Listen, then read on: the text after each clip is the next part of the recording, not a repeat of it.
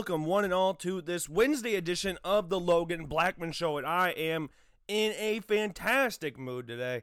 So let's just not waste any time in the intro. Let's just go straight into the weather. Yeah, everybody's favorite talking point here on the Logan Blackman Show. Right now in Urbandale, where we do the Logan Blackman Show here in my parents' basement, 72 degrees and sunny. It's a beautiful day outside. Beautiful, B E A U full day, as Bruce Nolan would say in Bruce Almighty. It's going to be a high of 80 degrees later today. There is a 10% chance of rain, but that's it doesn't matter. Yesterday looked like it was going to rain the entire day. How many drops did it rain? As far as I know, zero. As many drops as I counted, I think it was zero, but maybe I'm wrong. Maybe it rained somewhere else. Winds coming out of the, uh, the west at six miles an hour. Air quality is good, and it feels like what it is 72 degrees. What it is. And I know you're sitting there wondering, Logan, why are you in such a good mood today? What could make your mood pipe up and make you so, so happy? So very, very happy. Well, ladies and gentlemen, baseball is back from the depths of despair where we thought there will not be a baseball season because the players and the owners did not like each other. They hated each other with so much anger and distrust between the two sides and yet, here we are. Players report to camp on July 1st. Just a few short days away. June 24th, right now, they will report back on July 1st. 60 regular season games starting on July 23rd or July 24th. Teams will play 40 games in each division, 20 interleague games. It's going to be fun. Trade deadline will end on August 31st, or trade deadline will be August 31st. Man, oh man. What a great day. What a great day. Because now with baseball being back, pretty much all the major sports are back, or at least coming back. The NBA is resuming July 30th. The MLB, as we said, July 24th or 23rd. The NFL training camps open in late July. NHL projected to resume in late July. MLS resumes on July 8th, and the WNBA comes back on July 24th. But, guys, the big news today baseball is back. Nobody, well, there's probably some people. I, on one hand, did not think baseball was coming back. I thought there would be, as ESPN said, so much distrust and anger towards each side they would not be able to agree, and they kept denying. They kept uh, canceling and uh, out and not voting for the MLB's proposals. Like 33 to 5 vote on Monday night. Then yesterday, we get the news that baseball is back. And the other day, I texted my dad this, I believe it was Monday night or Monday. The Cubs signed Ed Howard. First round draft pick this year from Chicago is going to go play at Oklahoma, but will join the Chicago Cubs. Has signed his major league deal and will be a Chicago Cub. I'm very excited for Ed Howard. Ed Howard watching his highlights. Now I know it's highlights and everybody looks good on a highlight tape, but it's just exciting. Watch a guy like Ed Howard play. So if a guy like Nico Hoerner doesn't work out, then Ed Howard's right there. And I hope Ed Howard doesn't develop into the player like he's right there like uh, a Gleyber Torres, where he's right there. He's the number one prospect in our farm system, one of the best pro- prospects in the league. But Nico Hoerner or whoever's at second is not doing that bad. So we're like, okay, let's trade away Ed Howard. And then the next year, Nico Hoerner does not do anything, and Ed Howard's an all star. I would like all of these players, Ed Howard, Nico Horner, to just be on the Cubs for their careers. How to fit them in? Uh, we'll find out if Nico needs to move a third or move to outfield and move Baez back to second, move Ed Howard to short, whatever. It'll work out. I'm I'm excited for the Cubs farm system again because of Ed Howard. They got a pitcher, and I believe the second round they could throw about 105 miles an hour. Which I mean, speed is is good, but if you're not accurate with it, then it's a little bit of a problem. Now he is a second round draft pick, so he is very well thought of in the, by the Chicago Cubs, as there is like 100 rounds in the MLB draft. But I haven't seen him pitch. I just seen him throw 105 miles an hour or something around that, but I haven't seen him actually throw it in a game. Like Jordan Hicks, I what did he hit that one year? 109 is that fact or is that am I making up a number? For the Cardinals, Jordan Hicks, but it was way off and almost destroyed Yadier Molina, which I would have been fine with. But you know what? It's beside the point. We're not here to spread hate towards Cardinals players, even though I'm not against it. You do you. You can hate on the Cardinals players. I do it from time to time. And yeah, I'm not saying I'm not saying don't do it. So yeah, just go have fun. Baseball is back. We'll go into baseball talk a little bit later in the show. I think there's got to be something we talk about first, though. We're going to go more in depth with baseball. We got everything set up. We got uh, league standings for the AL East, all the rest of the leagues in the in the major leagues. We got award predictions. I know we did this like when was this? A month ago? Maybe a little over a month ago with the MLB predictions. But I'm to do it again because now I actually know what's to be happening. Because at that point, I was just like, ah, let's just do it. We didn't know what the divisions were to look like because they were reporting that they were to do like the whole like central division where it's like just teams in the central playing each other, which I guess it is kind of how it worked out, but it's not in a division sense. Like the Braves aren't in that division, which I don't understand why they were in that division, but it's whatever. We'll talk about it more in a little bit. But if you've been following the news recently, going on news reports and all that stuff, there's been a report in NASCAR with NASCAR driver Bubba Wallace found a noose in his garage stall. Now, this has been taken by it's been taken in many directions by a lot of different news sources out there. If you go on CNN, they're talking about how racist NASCAR is. And then you go on, I don't know what what is other ones are there. There's really ones I've rarely actually heard people talk about NASCAR.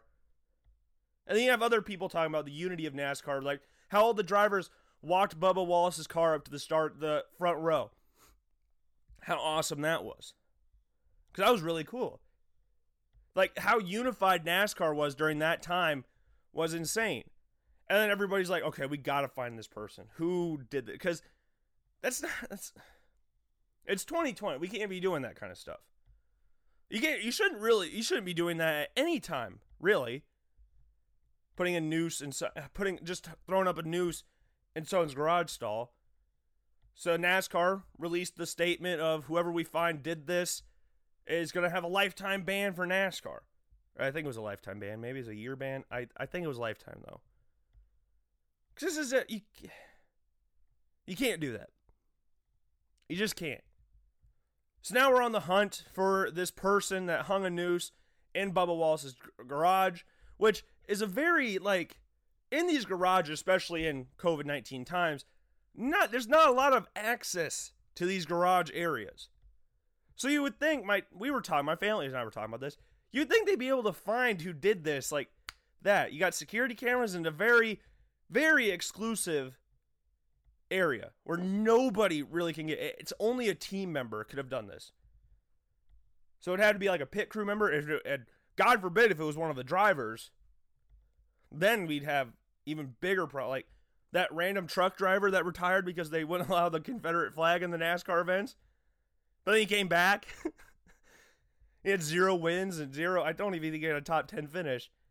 I, I didn't even know he was there and i've watched truck races before i didn't even know who he was. Truck races go to the Iowa Speedway every single year, and I've been there for every single truck race, and he just no idea who this guy was. So then we develop into yesterday, where it's not a noose, it is a handle to pull the garage door shut, which is seen on every single garage door, which was there last year and has been for I don't know probably since it was installed, which I don't know when it was installed. Just like a little handle to pull the door shut. They don't have garage door openers. It's just a handle. You pull it shut. So then you have the people that are saying NASCAR is racist. Then you got the people saying NASCAR is unified now. Now, on one side, you got people blaming Bubba Wallace for this whole situation.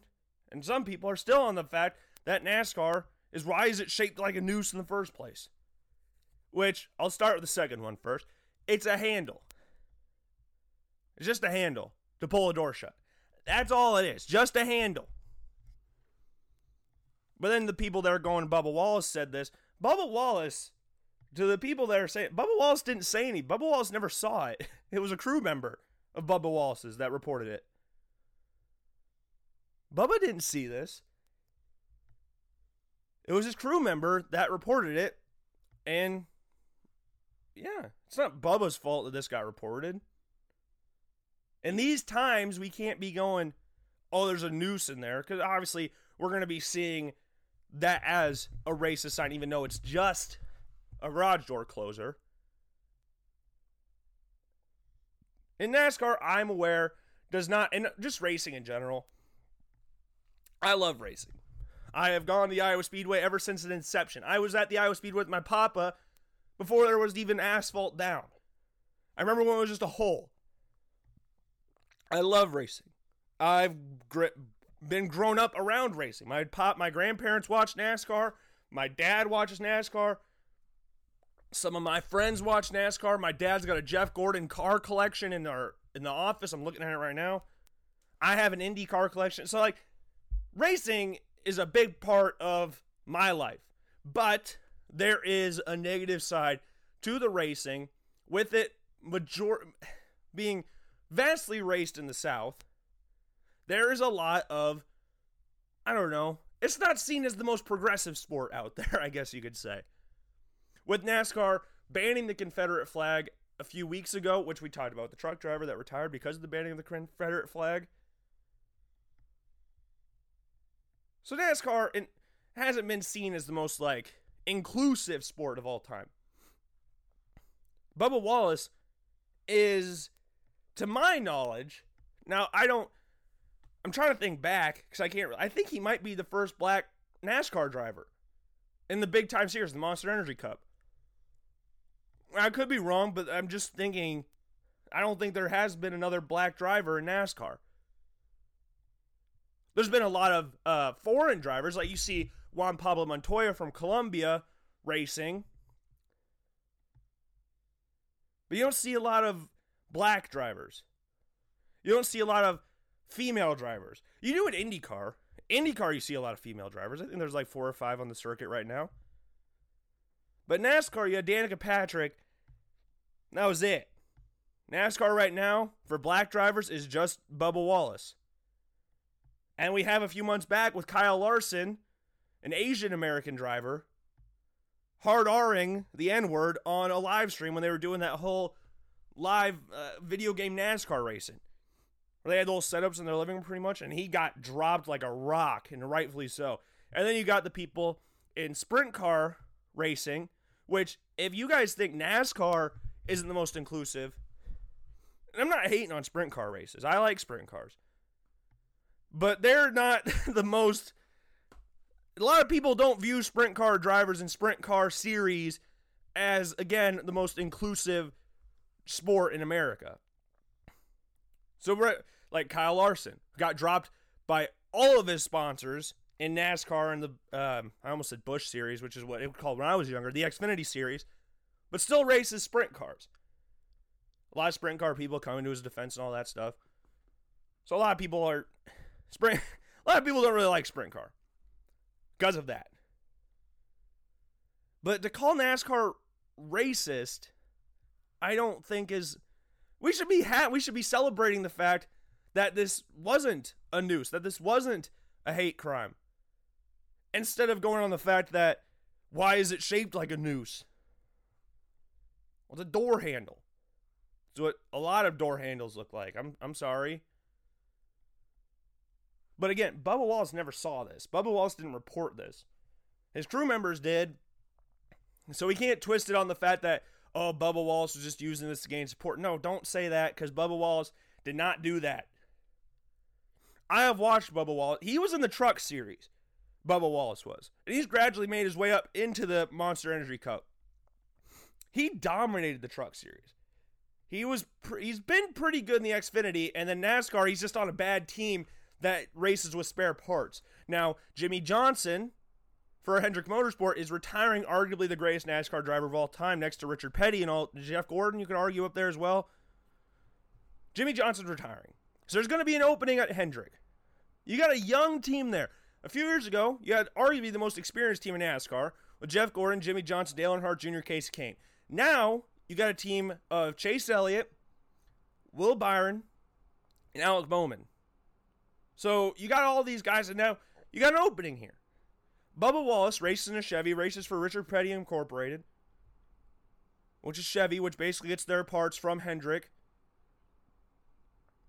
Bubba is good friends with Chase Elliott, really good friends with Brian, Ryan Blaney, who is Chase Elliott's best friend. Those two have known each other, they're friends. So Bubba Wallace gradually going up to Hendrick Motorsport seems like a natural progression in his career, which would be perfect. Because Alex Bowman, right now, and Chase Elliott, more so Chase Elliott. Chase Elliott is one of the top five drivers in NASCAR, I would say, maybe top three. Alex Bowman is in the top 10, I would say. He struggled a little bit when he first got called up to NASCAR before he joined Hendrick, but now he's starting to find his groove and he gets a lot of top 10 finishes. Byron just needs to win a race, and once Byron wins a race, I think he'll the wins will start coming more. Because Byron's very talented. Very talented driver. Then you add Bubba Wallace to that. That is a very good team. Bubba just needs a chance with a, a team that can actually help him. There's only so there's only so many drivers that can win with a bad team. Look at Martin Truex with uh, the Furniture Row team or whatever their team name was called. When he had the Bass Pro Shot when he won the nat when he won the the series before he joined Joe Gibbs Racing. Like if you look at all the teams Martin Truex had before that, all the cars he drove in, that showed how good Martin Truex was. That's what got him the big money deal to Joe Gibbs Racing, who arguably has the best team in NASCAR right now, featuring Kyle Busch, uh, Erik Jones. Then you got, oh crap, Denny Hamlin and Martin Truex. Christopher Bell's breathing down the neck of Erik Jones. That's it's whatever. But yeah, NASCAR was uni- It was a beautiful scene at at the race. I think it was when was this race? Monday? Because it got delayed on Sunday. I think it was Monday. But it was a beautiful scene, and Bubba coming in 14th, you would think he won the race. It was awesome. But we can't have the oh, it wasn't a noose, but why is it shaped like a noose? And to my knowledge, NASCAR just now banned the Confederate flag. We don't we can't be calling NASCAR racist. Sure, NASCAR does not have the best history in that stuff, and yes, they were late to banning the Confederate flag, but NASCAR is not a racist sport. And I'm proud of watching Bubba Wallace because Bubba Wallace is a good driver. Bubba Wallace is just on a trash team.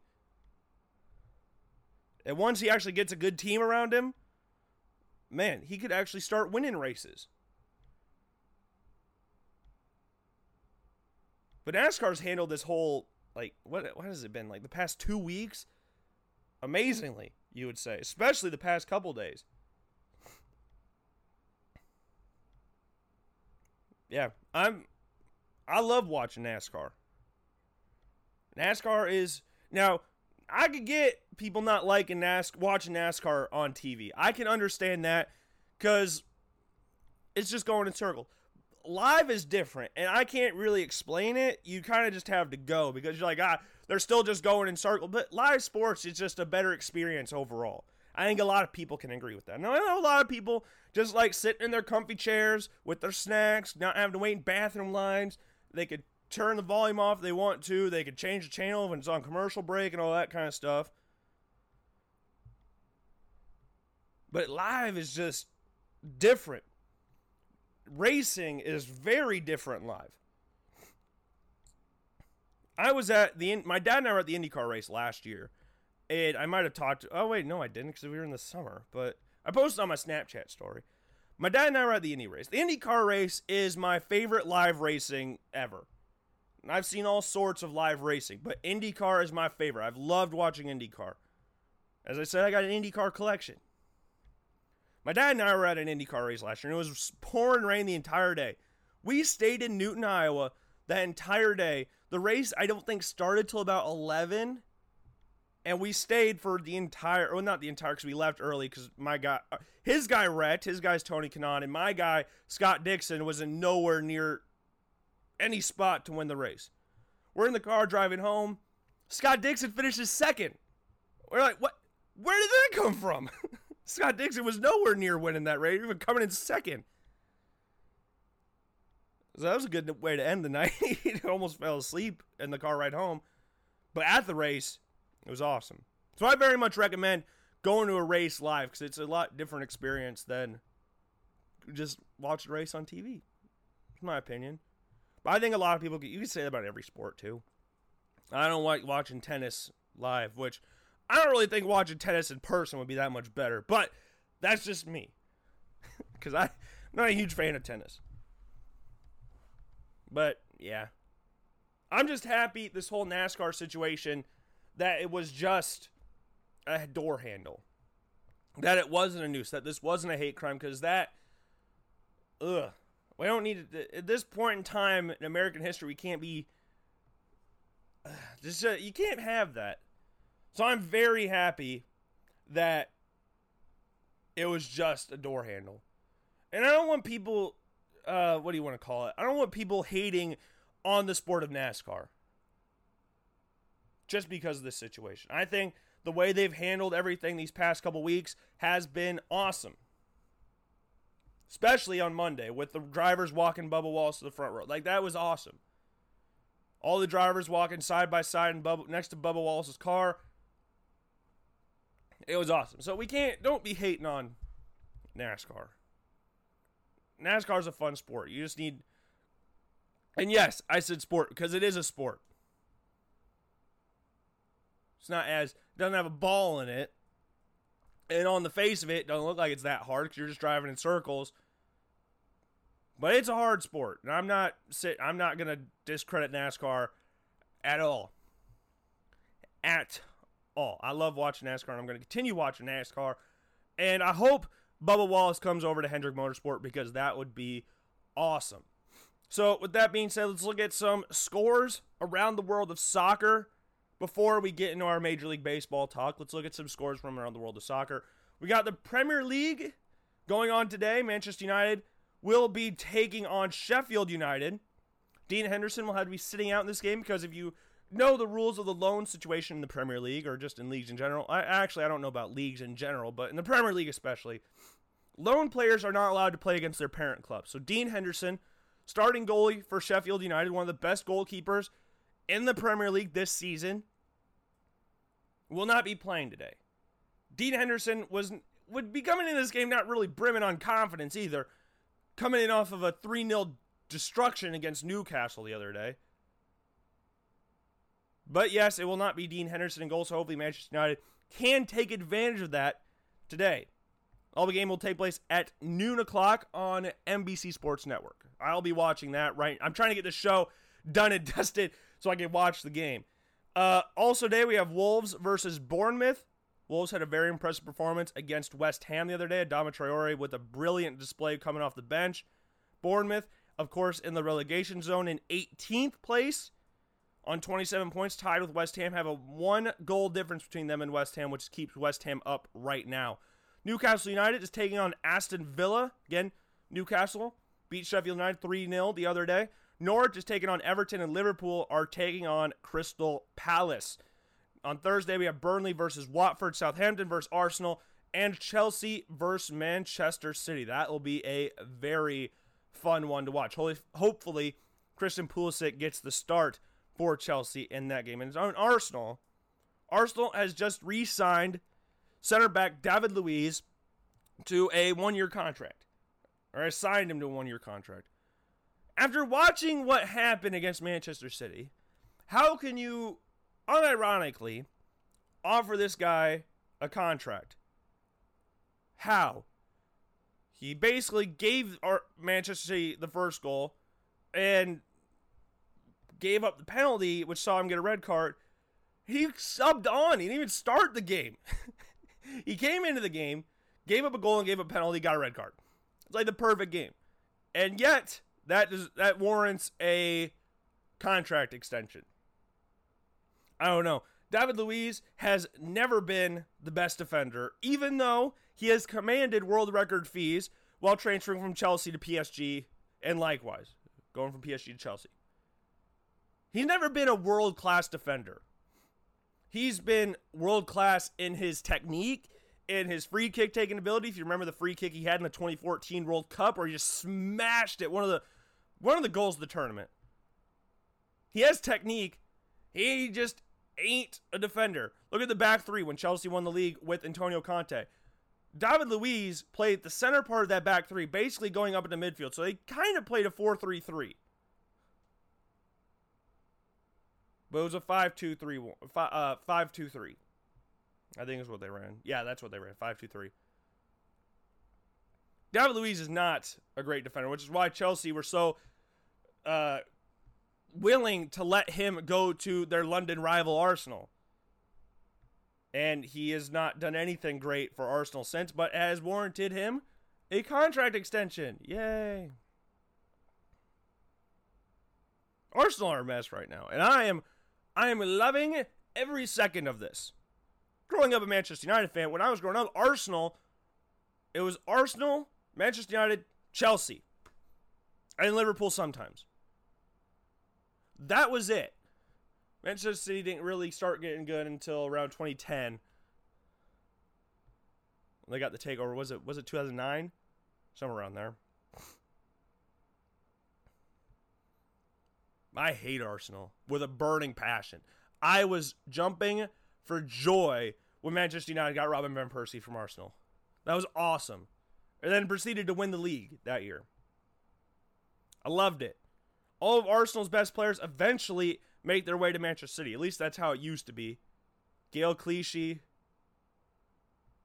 Then you got um oh crap, Samir Nasri, Adebayor, sprinting all the way to the other side of the field to slide right in front of the Arsenal fans. That is awesome. He sprinted, he scored a goal, sprinted all the way to the other side of the field, and slid and opened his arms up to the Arsenal fans. That was around that time everybody was leaving Arsenal for Manchester City. And then you had Ashley Cole going to Chelsea. Like, out of all the players Arsenal has had, their best ones always tend to leave for another team in England. At least it feels like it. And they don't really go on to do much at that other team, except for Ashley Cole, of course. But as the case for Adebayor, Clichy, Nasri, they didn't really do. Uh, I don't know. They won trophies, but were they the best players at that time? No, Nasri played a nice little role for Manchester City at that time, but Gael Clichy was kind of rotating with Kolarov at the time, so he didn't really have a nailed down spot in the starting lineup. But Ashley Cole elevated his game once he went to Chelsea. Good lord, he's probably the best left back in the world at that point. But Arsenal, man, they're a joke, and I'm loving every second of it. They have one of the best strikers in the world in Pierre-Emerick Aubameyang, but they have the one of the worst defenses in the world, featuring like Mustafi and David Luiz. David Luiz should just be a midfielder. He should just be a holding midfielder. He ain't a defender. He's not. You could have seen that if you didn't think know that prior to the 2014 World Cup. You should have known it after that. After they just got smashed 7-1 by Germany. That should have been, oh yeah, this guy's not really that great of a defender. Him and Dante put one of the worst defensive performances I've ever seen. This is semifinals. it wasn't like it was a group stage game. Or you can have a bad game in the group stage and just have it. This was semifinals. Now I get Neymar was out injured, and Thiago Silva got a red card, amassed too many yellow cards, was suspended that game, which is an idiot part on his off him.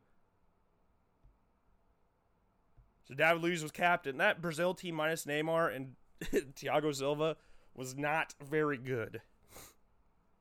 Like, where are they going to get their goals from?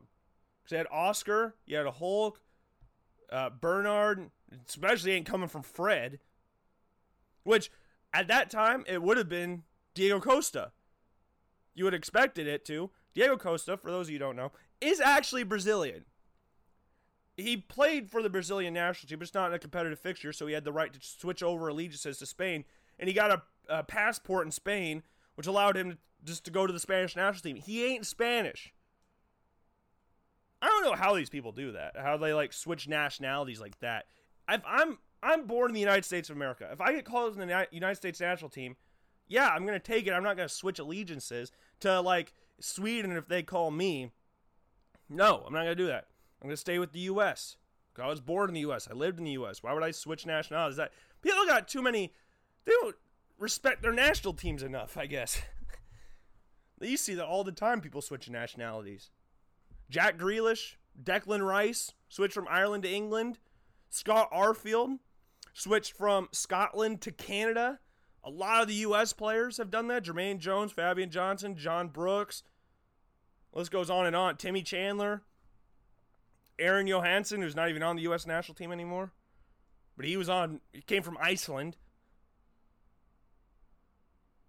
Then obviously the Diego Costa situation. That's another one.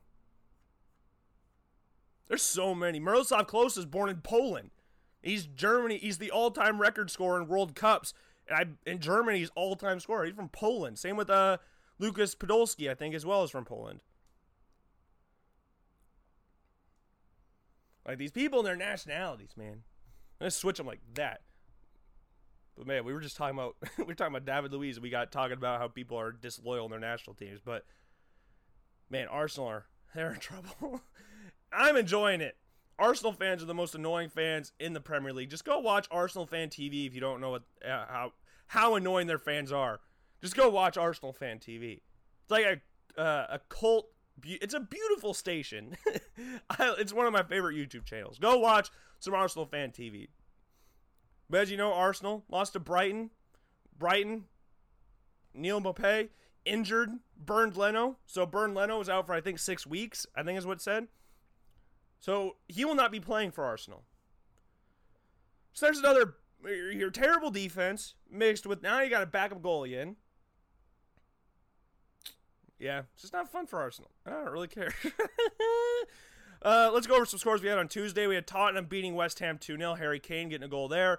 And Leicester drawing nil nil with Brighton. Played a very interesting side in this game. Uh, Mendy played, uh, Kelechi Iheanacho played. Just not their usual side that they bring. A Demarai Gray played. So it just wasn't their usual side, but the drawing nil nil there. And Manchester City on Monday just made Burnley look like a youth team, essentially. 5 0 victory for Manchester City over Burnley. Now let's look at La Liga and say happy birthday to the GOAT, Lionel Messi, who turns 33 today. 33 years old with 34 trophies, 699 goals to his name, and six Ballon d'Ors. The greatest player in the history of soccer, undoubtedly. I don't care. I Cristiano Ronaldo was my favorite player growing up. He was on Manchester United. He was one of the reasons I loved Manchester United. Him and Wayne Rooney were my two favorite players growing up. And then before that, when I was had I think it was FIFA 03 or 04, uh, Ruud van Nistelrooy was my favorite player. Cristiano left and then was battling week in and week or not week in and week out, but actually yeah, game in and game on with Messi. And even though he was my favorite player, I ain't stupid. My eyes do a lot of work in, and undoubtedly Messi's the greatest player of all time. I'm still one of those people that think Cristiano Ronaldo was a better overall player playing for Manchester United than he was at Real Madrid. He was a great goal scorer at Real Madrid, but overall, I loved watching it. He was just so awesome to watch at Manchester. Now go watch some Cristiano Ronaldo Manchester United highlights. It was awesome. But Barcelona retook the lead in La Liga, beating Athletic Bilbao 1 0 after dropping points against Sevilla, allowing Real Madrid to get back into the title race. They had to win. They did. Beat Athletic Bilbao 1 0. Real Valladolid beat or tied Getafe 1 1, and Atletico Madrid beat Levante 1 0. And then on Monday, we had two draws. Villarreal tied Sevilla 2 2, and Leganes and Granada drew 0 0. We got games going on today in La Liga with Real Madrid, who are three points behind Barcelona, who, if they win, will be back on top in La Liga. They'll be tied on points, but Real Madrid will be on top of them. They'll be playing Mallorca, which you would fully expect Real Madrid to win. Mallorca sitting 18th with 26 points on the season, one of the worst teams in the league. Have allowed 50 goals this season, which is the most in La Liga this term. So you'd fully expect Real Madrid, who have scored, what, 57 goals, was the second most in the league to take care of Mallorca in this game. And Real Sociedad taking on Celta Vigo and Deportivo Alaves taking on Osasuna. And then tomorrow, we have Eibar versus Valencia and Real Betis versus Espanyol. Now, looking over at Serie A, we have the standings right now. Lazio are yet to play a game, but Juventus are currently four points up on Lazio, which Lazio have a game in hand. They've only played 26 games to Juventus's 27. Juventus and their last time out beat Bologna 2 0. AC Milan also on Monday beat Lecce 4 1, and Fiorentina and Brescia drew 1 1. On Tuesday, we had Spal losing to Cagliari 1 0. Napoli beating Verona 2 0. Torino beating Udinese 1 0. And Parma pounding Genoa 4 1. And we have games going on today with Inter taking on Sassuolo, Roma taking on Sampdoria, and Lazio taking on Atalanta. It's a very tough game for Lazio on the road, who need points.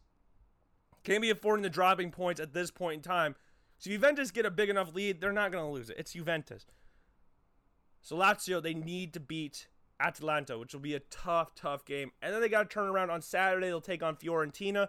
They just don't have a, a nice stretch of games. Fiorentina, though they're 13th in the league, still have some talented players and could be prone to an upset. Now that I said that, Lazio would probably beat Fiorentina 5 2 or something like that. Uh, Friday, we have Juventus back in action against Lecce. So we'll see how they do once Lazio and Atalanta is decided. Now, I don't know, we don't really need to talk about this, but the Bundesliga, it's already done and dusted, so I don't really need to talk about it, but their games, their final game day of the season, I believe. Is this right? Is this the final week of games in the Bundesliga? Yes, it is. Um, Saturday, the Bundesliga will be over with Bayern Munich winning the league for the eighth consecutive year in a row. 79 points. You would expect that just to go up again. They're playing Wolfsburg, who currently sits sixth, but Wolfsburg, are they really going to beat Bayern? Are they going to be challenging Bayern Munich? I don't know. I would love to see Bayern Munich get 100 goals in the season. They're four goals away. They can win four to three. I just want to see them get 100 goals in the season. Also on Saturday, which again every team is playing, Borussia Dortmund's taking on Hoffenheim. Bayer Leverkusen's taking on Mainz. Mönchengladbach's taking on Hertha Berlin. Wolfsburg again taking on Bayern Munich. Eintracht Frankfurt taking on Paderborn. Werder Bremen taking on Köln. Freiburg versus Schalke. Augsburg versus RB Leipzig. And Union Berlin versus Fortuna Dusseldorf. Now at the bottom of the league, we have Paderborn, 20 points. They're done. They're done. League's over. Werder Bremen needs some help. They're on 28 points. The best they can do is finish 16th. Which 16th is better than 17th because you're not guaranteed to go down if you're in 16th. There's still a chance, but you get in the relegation playoff. So you, there's a chance you beat that team that's coming up from the Bundesliga 2 and get a win and stay up in the league. But they need help. Fortuna Dusseldorf's taking on Union Berlin, who sit 12th, which is not great for them. And Wolfsburg, or not Wolfsburg, Werder Bremen is taking on Köln, who sit 14th. So two, both these teams are playing beatable opponents. Thankfully for Werder Bremen, who lost their last two games, Fortuna Dusseldorf have drawn their last two, which is what they needed. Werder Bremen, they need to beat, need to beat Köln, and they need Union Berlin to beat Fortuna Dusseldorf. The thing that's sitting in their hand, that's sitting in their favor right now, Werder Bremen are at home. Now I know this doesn't mean a lot because, as the stats show, in the Bundesliga, the away team has done better on the road, has done better winning than the home team has because there's no away crowd. There's no crowd to affect the away team. But you never know. Werder Bremen at home against Köln, Fortuna Dusseldorf on the road against Union Berlin. Man, I hope Werder Bremen stay up. They got Josh Sargent on the team. I'd like to see him stay up in the Bundesliga. I don't know where he'd go. It, maybe he goes to Wolfsburg, joins John Brooks, or Schalke and go, joins um, Weston McKennie.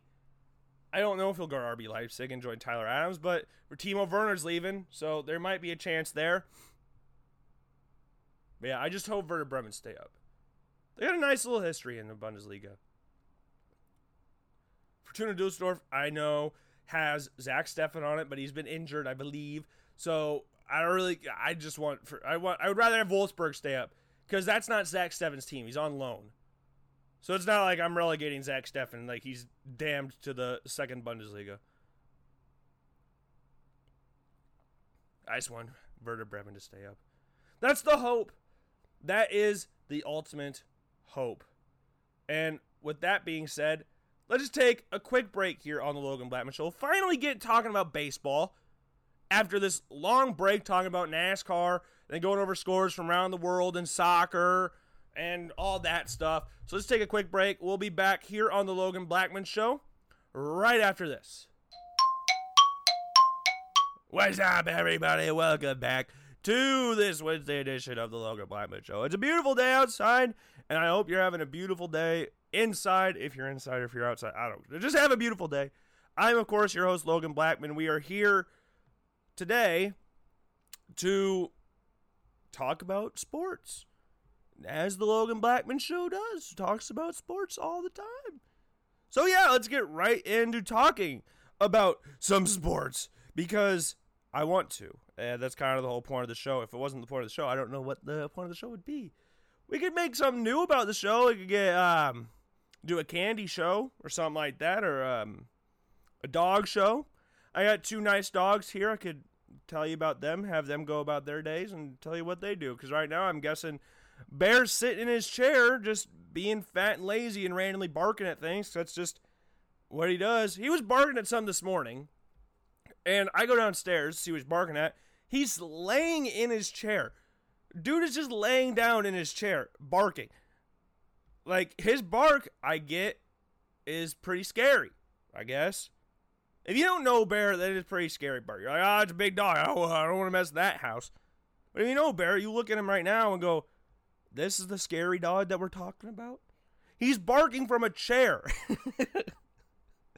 he is getting fat and old. He's only four, but geez, he's getting fat and old, and he's only he's turning five in a couple months. So maybe it's. I think Poppy, our eight month old dog, is just accelerated his age an insane amount, because he had he does not move from his couch or chair. And I'm saying his couch and his chair because he pretty much occupies the basement, and it's kind of is his couch and his chair. But now he's gone over the chair because that's where Poppy likes to sit. So Bear likes to take the chair so Poppy can't sit downstairs.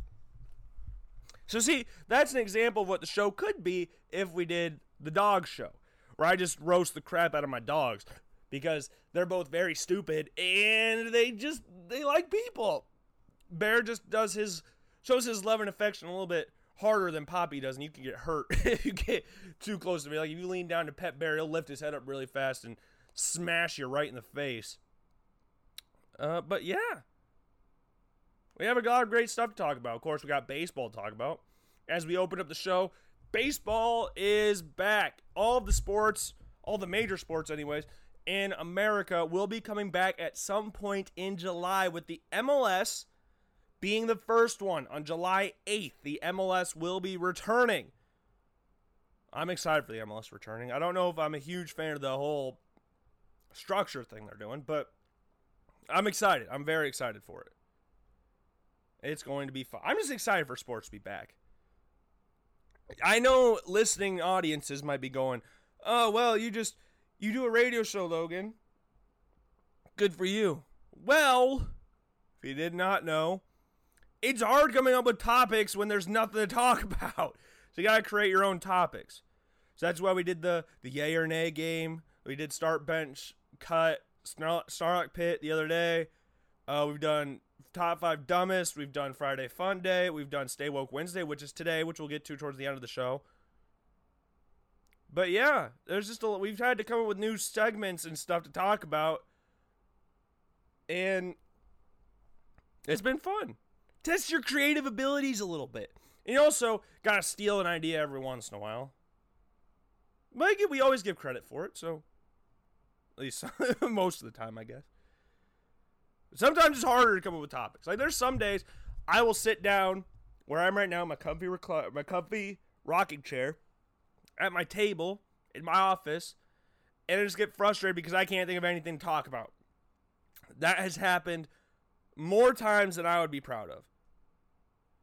And then you have the random times where the audio recorder just like, ah, frig off, Logan. You're not recording today. Give me the double burden, just backpedaling away. It's not very fun. There's time. It's frustrating. This isn't that easy as it as it sounds. It's very frustrating. But that's why we do it. It's not supposed to be easy. I mean, it is pretty easy, at least for me. Some people might struggle with this, but you could say that about a lot of things.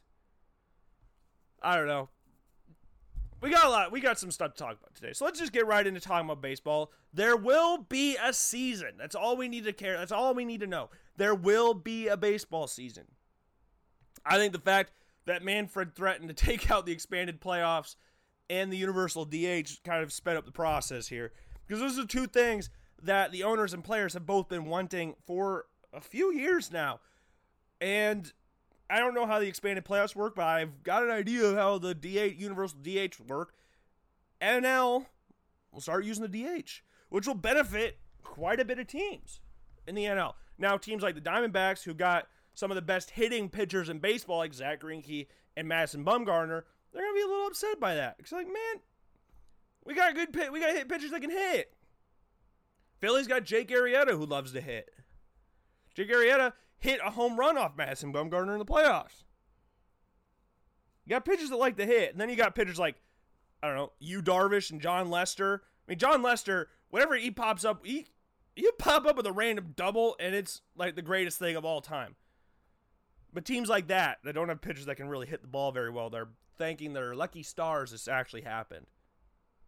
Which I think it's a step forward. This will definitely make baseball more exciting. I mean, there's a lot of people that like watching the pitchers swing the bat because there's all it's not, there's not a lot better than seeing that random time where that pitcher connects with the ball connects with the ball it gets a home run or a double or something it is the most exciting thing in the baseball park like everybody's laughing it's like when a like when you go over on fourth down and the punter completes a completes a pass like it's one of the greatest things ever like the rams do it more than anybody in the nfl the Seahawks have started to go for on fourth down a lot. It's just awesome. It's just those little things that make it awesome. Like when a kicker tackles somebody, it's just great. when a center makes a three. Like all of these things are just little things that a lot of people love that really don't affect the sport they're taking out. I mean, base football and basketball, you can't physically take out center shooting threes and punters throwing for first downs, kickers tackling people. But that's what kind of the pitcher batting situation is. Like it's not really great because more often than not they're going to swing in the miss or they're going to sacrifice bunt. Not very exciting, but sometimes when they do come up with those random doubles or those RBIs, it's awesome and hilarious. But it makes total sense why they would do this because again, it's going to make baseball more exciting. Because it's all offense now. Pitchers don't need to work on offense, which they don't really anyways. Some pitchers do, like like the aforementioned Madison Bumgarner works on offense, swings the bat a lot. Uh, Adam Wainwright for the Cardinals likes to hit the ball every once in a while. And you got those traditionalists that just don't want the D. They don't want the DH at all. Those are extreme traditionalists. Some are fine with the DH, but don't want the DH in the NL because it takes out the integrity of the game. I am one all for the DH.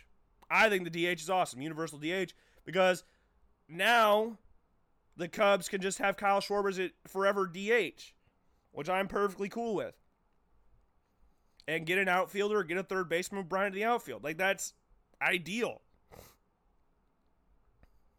I've been saying that for months. Get Bryant in the outfield. Get a third. Get Arenado, which the trade deadline, as we said, will be August 31st. There's always that chance the Cubs get Nolan Arenado. Hopefully it's not hopefully Ed Howard's not involved in this. But yeah, that'd be the ideal situation. Now Kyle Schwarber is just gonna be a DH. Like you see the people like David Ortiz or the later career Jorge Posada, who's just a DH. Raul Ibanez, to a certain extent, was just a DH towards the end of his career. Manny Ramirez towards the end of his career, and sometimes in Boston, not very often. He's in the outfield because of David Ortiz being DH.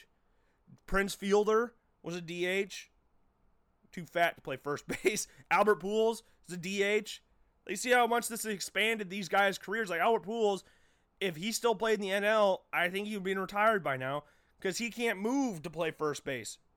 Even though he's going to have to because Shohei Ohtani is going to be fully healthy this year. So he's going to be the DH for the Angels.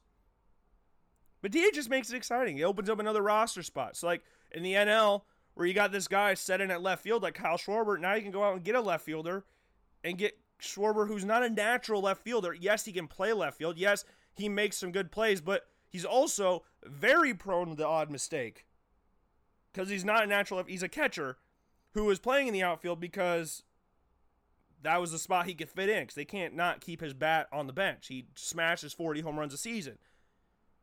And we're in that time in the MLB now where average isn't that great anymore. Like, cool, you hit for average, but we need excitement, dingers. So that's why you'll see careers of like Kyle Schwarber and um, Joey Gallo and Pete Alonso now, where their careers will be like, oh my God, I love this guy. Which I love Kyle Schwarber. Very frustrating at times, but I love Kyle Schwarber. But with the Universal DH here, I thought it'd be nice to look at the top five teams that this will benefit. Now, of course, this is just NL teams. Or benefit that it will it'll not, maybe help them, benefit, help them, uh, just make them better. I don't know, or just makes them even scarier. Start off at the bottom. Uh, the Washington Nationals. Uh, they've got a fair bit amount of first basemen on their team, or people that can play first base. Let's say that. You got the likes of Ryan Zimmerman. You got the likes of Howie Kendricks, who is more of a utility player than anything, but he can he can play first base. And then you got Eric Thames in free agency, or tra- yeah, I think free agency from Milwaukee. You got Asdrubal Cabrera there as well, who's not going to be playing as much because of the likes of Carter Kieboom taking third base, Trea Turner, Starlin Castro coming over free agency from Miami. They, Nationals and their pitchers aren't the greatest hitters. Not bad hitters, but not the greatest hitters. And I think this will just help them with their bats, get their pitchers just solely focus on pitching, which is again ninety percent of pitchers do that anyways. Then we've got number four, the Chicago Cubs. Chicago Cubs again, as we said, Kyle Schwarber, a forever DH, is perfect. It's just, it's just, um, perfect. He's not a natural outfielder. He knows that, but he lost a lot of weight so he could stay in the outfield. Which credit to where credit's due, Kyle Schwarber. I love you for that. Because not a lot of people are that committed to it. But now, for the time being, you would expect the likes of Ian Happ to play left field.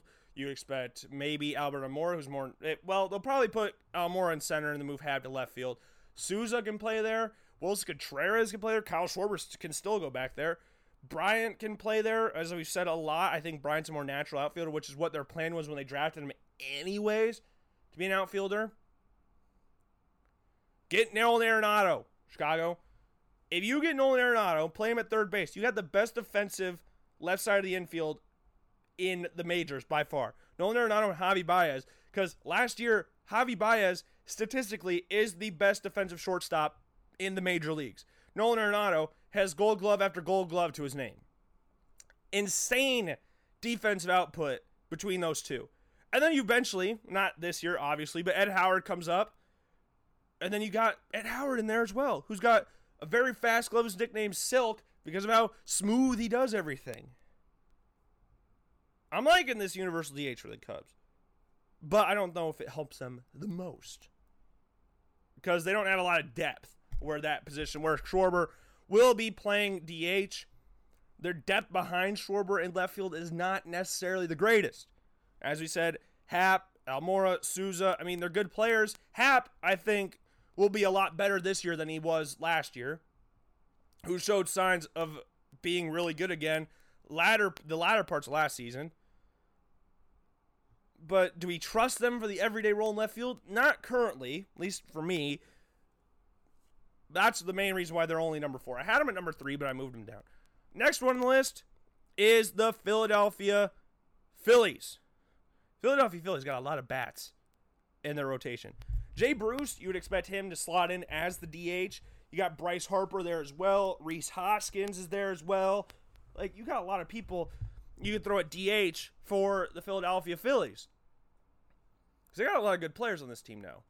Their pitchers are starting to look nice. You got Zack Wheeler this year in the offseason, so that's a nice little addition to round out your starting rotation.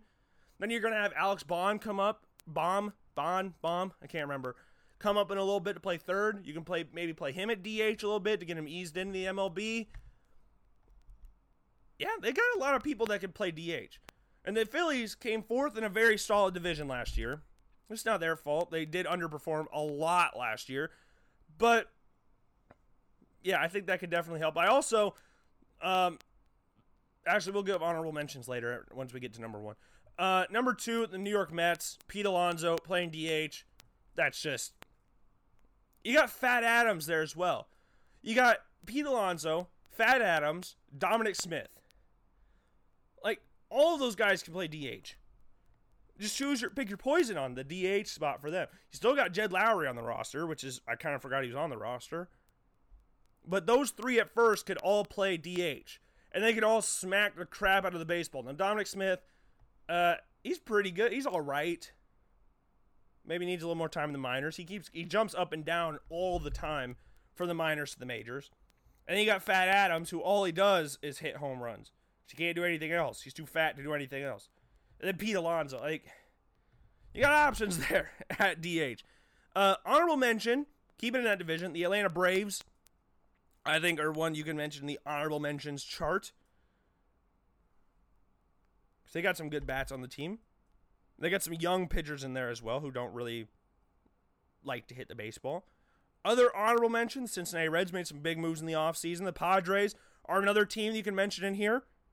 Maybe the Diamondbacks as well. But the team we're going to mention is the number one team in baseball that this will benefit. That is the Los Angeles Dodgers. The Los Angeles Dodgers are the best team in the NL already. The fact that the DH is there in the NL makes them even scarier. They they've got depth on depth on this roster. Like, oh, you want to play this guy at first? Well, Max Muncy will play DH. Gavin Lux can play DH. Justin Turner can play DH. Corey Seager can play DH. Just Joc Pederson can play DH. Corey Seager can, or Corey Peter yeah, Cody Bellinger could play DH, and Mookie Betts can play DH. So you got depth. Like, oh, you want to play one of those guys in the outfield at DH? Oh, well, AJ Pollock can slot in there. Chris Taylor can slot in there. Kike Hernandez can slot in there. You want to play Max Muncy at DH? Well, Bellinger, who is more a natural, is more of an outfielder now than anything, could slot in there. Matt Beaty could slot in there. Joc Pederson could even slot in there, and Kike Hernandez could slot in there. Austin Barnes, to a certain extent, could slot in there. Will Smith could either, could too. They, they got so many options. They're already the best team in base in the NL, by far. Not even really a competition. It's not like the NL, the AL where you got a lot of teams that are going to be good, like the Yankees, Twins, Astros, Rays. All these teams will be up there in wins, but the Dodgers are just in a, a, a league of their own. Baseball movie, go watch that. It's a really good movie. In regards to this, DH will only make them better. Like if you look at, I found this on Twitter last night. It was Cody Bellinger's first the his stats the first 60 games of the season last year. Cody Bellinger at 370, had 20 home runs, 54 RBIs, had an on base percentage of 456, and an OPS of 1.177. Like, that's his first 60 games for Cody Bellinger last year. Now, is he going to replicate that this year? I don't know. That's not a very easy feat to do. But man, that this just helped the Dodgers even more. It's sad because the Dodgers have so many people on their roster so many talented players on their roster. It only helped it helped them more, which is the it's the one downside of the universal DH. Which makes me sad because I don't want the Dodgers to be the best team in the NL. It needs to be the Cubs. But other than the the the DH thing about coming to the MLB, uh, the extra innings will start. This is about shortening the time of baseball because a lot of times baseball especially if it goes to the extra innings, can take a very long time. And they've been doing this down in the minors for the past few seasons. Extra innings games will start with a runner on second base. They were doing that when I was working at the I Cubs two years ago, and now it's up to the majors, which they they test out everything in the minor leagues before they bring up the majors. The pitch clock, I don't think that's going to happen because the nobody really honors that in the minor leagues anyways. So I don't really think that's going to happen. But that's something that's moving up to the majors, which I think is cool. And also, with the 60 game regular season, we talked about this a little bit earlier. Teams will play 40 games within the division, and then they'll play 20 interleague games with their geographical opponents. Like the NL Central will play the AL Central, the NL West, AL West, AL East, NL East, which is awesome because in the NL West versus the matchup, you got the Los Angeles Dodgers versus arguably their most hated rivals to this point, the Houston Astros. Good lord, we are going to see some bruises in that series. No way there's not going to be any bruises in there. That's going to be awesome. That's going to be an amazing series. Amazing series. So, yeah, 40 games within the division, and then 20 games outside the division, but in your geographical opponent. So it's kind of like what they were talking about earlier about putting them in like their own division. Like this is the the Central League, the Western League, the Eastern League. But then he had a lot of different teams that weren't in their division. So it's just kind of weird, but we're here and baseball is back. So with that being said, let's look at our predictions for our shortened season. We don't have record wise, but this is just the league standing. So we go through all the divisions in baseball, predict who's going to finish top, bottom, middle, second, third, fourth, whatever. So we'll start at the bottom at the AL East. That's the Baltimore Orioles. Uh, the Baltimore Orioles are, uh, how do I put this lightly? Arguably the worst team in baseball. Last year, they finished with a record of 54 and 108. They were 49 games back of the New York Yankees. The only team worse than them in baseball last year was the Detroit Tigers they're going to be a stiff contest, but I think the Orioles can hold their own and get back to the worst record in baseball. I think they can do it. I think they can do it. In regards to runs given up last year, they gave it the most in the league with a 981 runs. They had a minus 252 run differential. They didn't get better this offseason. Anything, they got worse. There's not a good team. Orioles suck. Till Adley Rutschman gets called up, they don't really have a hope in, the world. And Adley's not going to save them. He's just going to be a nice little beacon of hope for their roster, which is struggling still to this point. Uh, fourth in the division, I put the Toronto Blue Jays. I think they'll be better than 67 and 95 last year than they were last, which is the record last year. But I don't think they have the talent yet to pass up the top three teams in the division, which I think are very predictable in where you put them. I think they got an insane amount of talent on their roster with Vlad Guerrero, Cavan Biggio, Bo Bichette. Like they got talent on their roster. And in a few years, they might be one of the better teams in baseball, if not one of the best teams in baseball. They got Hyunjin Ryu this offseason from the Los Angeles Dodgers. They got Travis Shaw from the Milwaukee Brewers. They're going to be a good team. I'm not saying they're going to be pushing for playoff spots, but I think they can get above 70 wins this year. I think that's a fair shout. What, so, whoa, okay, they can't finish with 70 wins because they're only playing 60 games. So they cannot get 70 wins. So what I said about the Orioles, I was just thinking in the fact that they they can't be worse than 54 wins. But no, they can't. They can easily be worse because they can finish with 10 wins on the season. Go 10 and 50, which would be very funny. I don't think any team will do that, but it's it's not bad of a shout. It's not that bad. It's not a terrible shout. But yeah, there's no way they'll finish above 67 wins this year. But they could be pushing for a playoff spot. Or no, no, no, no, no, no, no, no. They could surprise some people, do better win percentage wise than what they did last year. They had a 14, 41.4 win percentage last year. I think they can do better than that this year. That's how we're going to base this off of. Uh, number three, the Boston Red Sox lost Alex or um, David Price, who had a very down year last year, and Mookie Betts to the Los Angeles Dodgers. They got Alex Verdugo, JD Martin. Like all their good players are still there. Uh, Benintendi's still there. JD Martinez is still there. Xander Bogaerts is still there. Rafael Devers is still there. Like they still got their they're good players. And Alex Verdugo's a lot got a lot of potential in the outfield. I don't know if he'll be able to replace Mookie Betts, but he's a good player. Not a bad player by any stretch of the imagination. But I don't think they have the talent to move into the top two spots. Number two, the Tampa Bay Rays. Barely finishing below the New York Yankees in the division. Barely. Last year they finished seven games behind him. I think it'll be closer than that this year. I think it would go like two games, two or three games. These guys are talented. They got the best farm system in baseball, if not the not if not the best. They have one of the best in all of baseball down in Tampa. Thankfully, they're not doing the whole Montreal thing. That's that that was gonna be good. That was gonna be terrible. But they're talented. They got a lot of good players on this team. They won 96 games last year. They're obviously not to get to that this year, but they will be up there with one of the best teams in baseball. They might. I think I put them in a top five team in baseball, if I remember correctly. Did I put them in top five or did I put them in top three? I put them up fairly high in my baseball power rankings that I did a few weeks ago or a month ago. Gee, time's been flying. I don't know. I can't keep track of time. But the number one team in the division obviously is the New York Yankees. Gerrit Cole is the biggest free agent signing this offseason. They're going to be fully healthy. They won 103 games last year with ba- with an incredibly depleted roster. Judge was out for extended periods of time. Giancarlo Stan was out for extended periods of time. Gary Sanchez was out for extended periods of time. And yet they still dominate because you had like the DJ LeMahieu balling out last year. Gleyber Torres had a great year last year. I fully expect the Yankees to be right up there as the best team in the ba- in baseball. One of the best, if not the best team in baseball this year.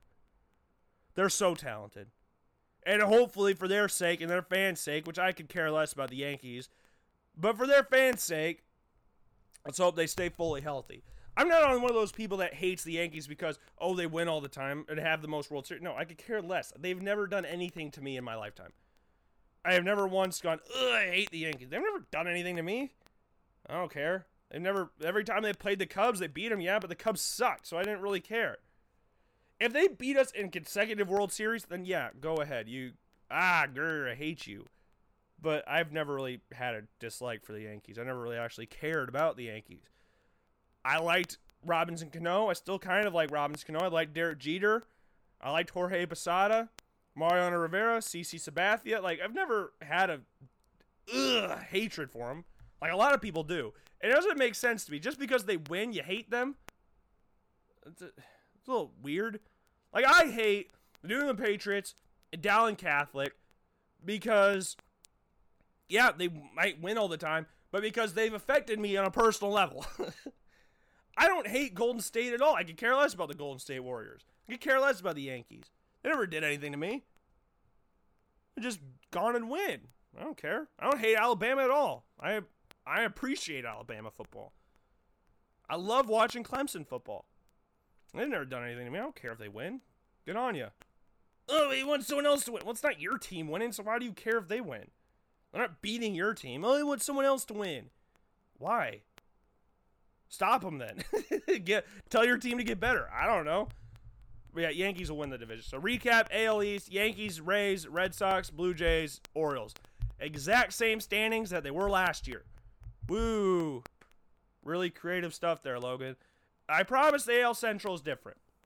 Starting at the bottom, uh, the Detroit Tigers. They were the worst team in baseball last year. They won 47 games. They were the only team in the major leagues to score less than 600 runs. They had the worst run differential in baseball, the minus 333. They lost 114 games. They had a win percentage of 29.2. Like, they're going to be improved because it can't get worse than that. and we're talking about a 162 game season. They can't get worse than that. I can't believe their win. I don't think their win percentage will be below a three this year. I don't think that will happen.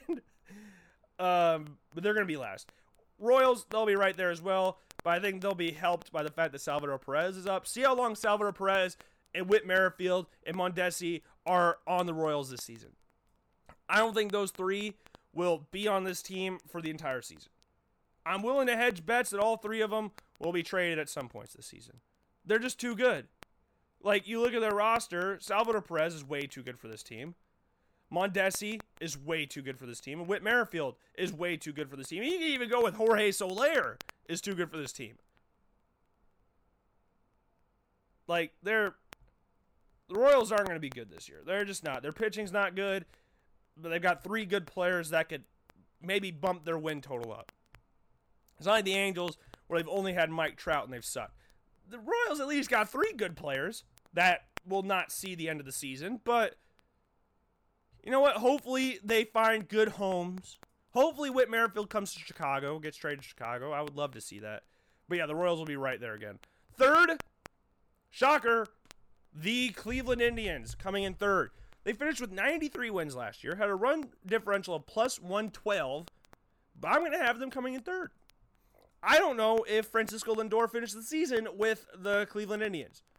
Hopefully, it's a long shot, but Francisco Lindor and Javier Baez are really good friends, so maybe he comes to Chicago.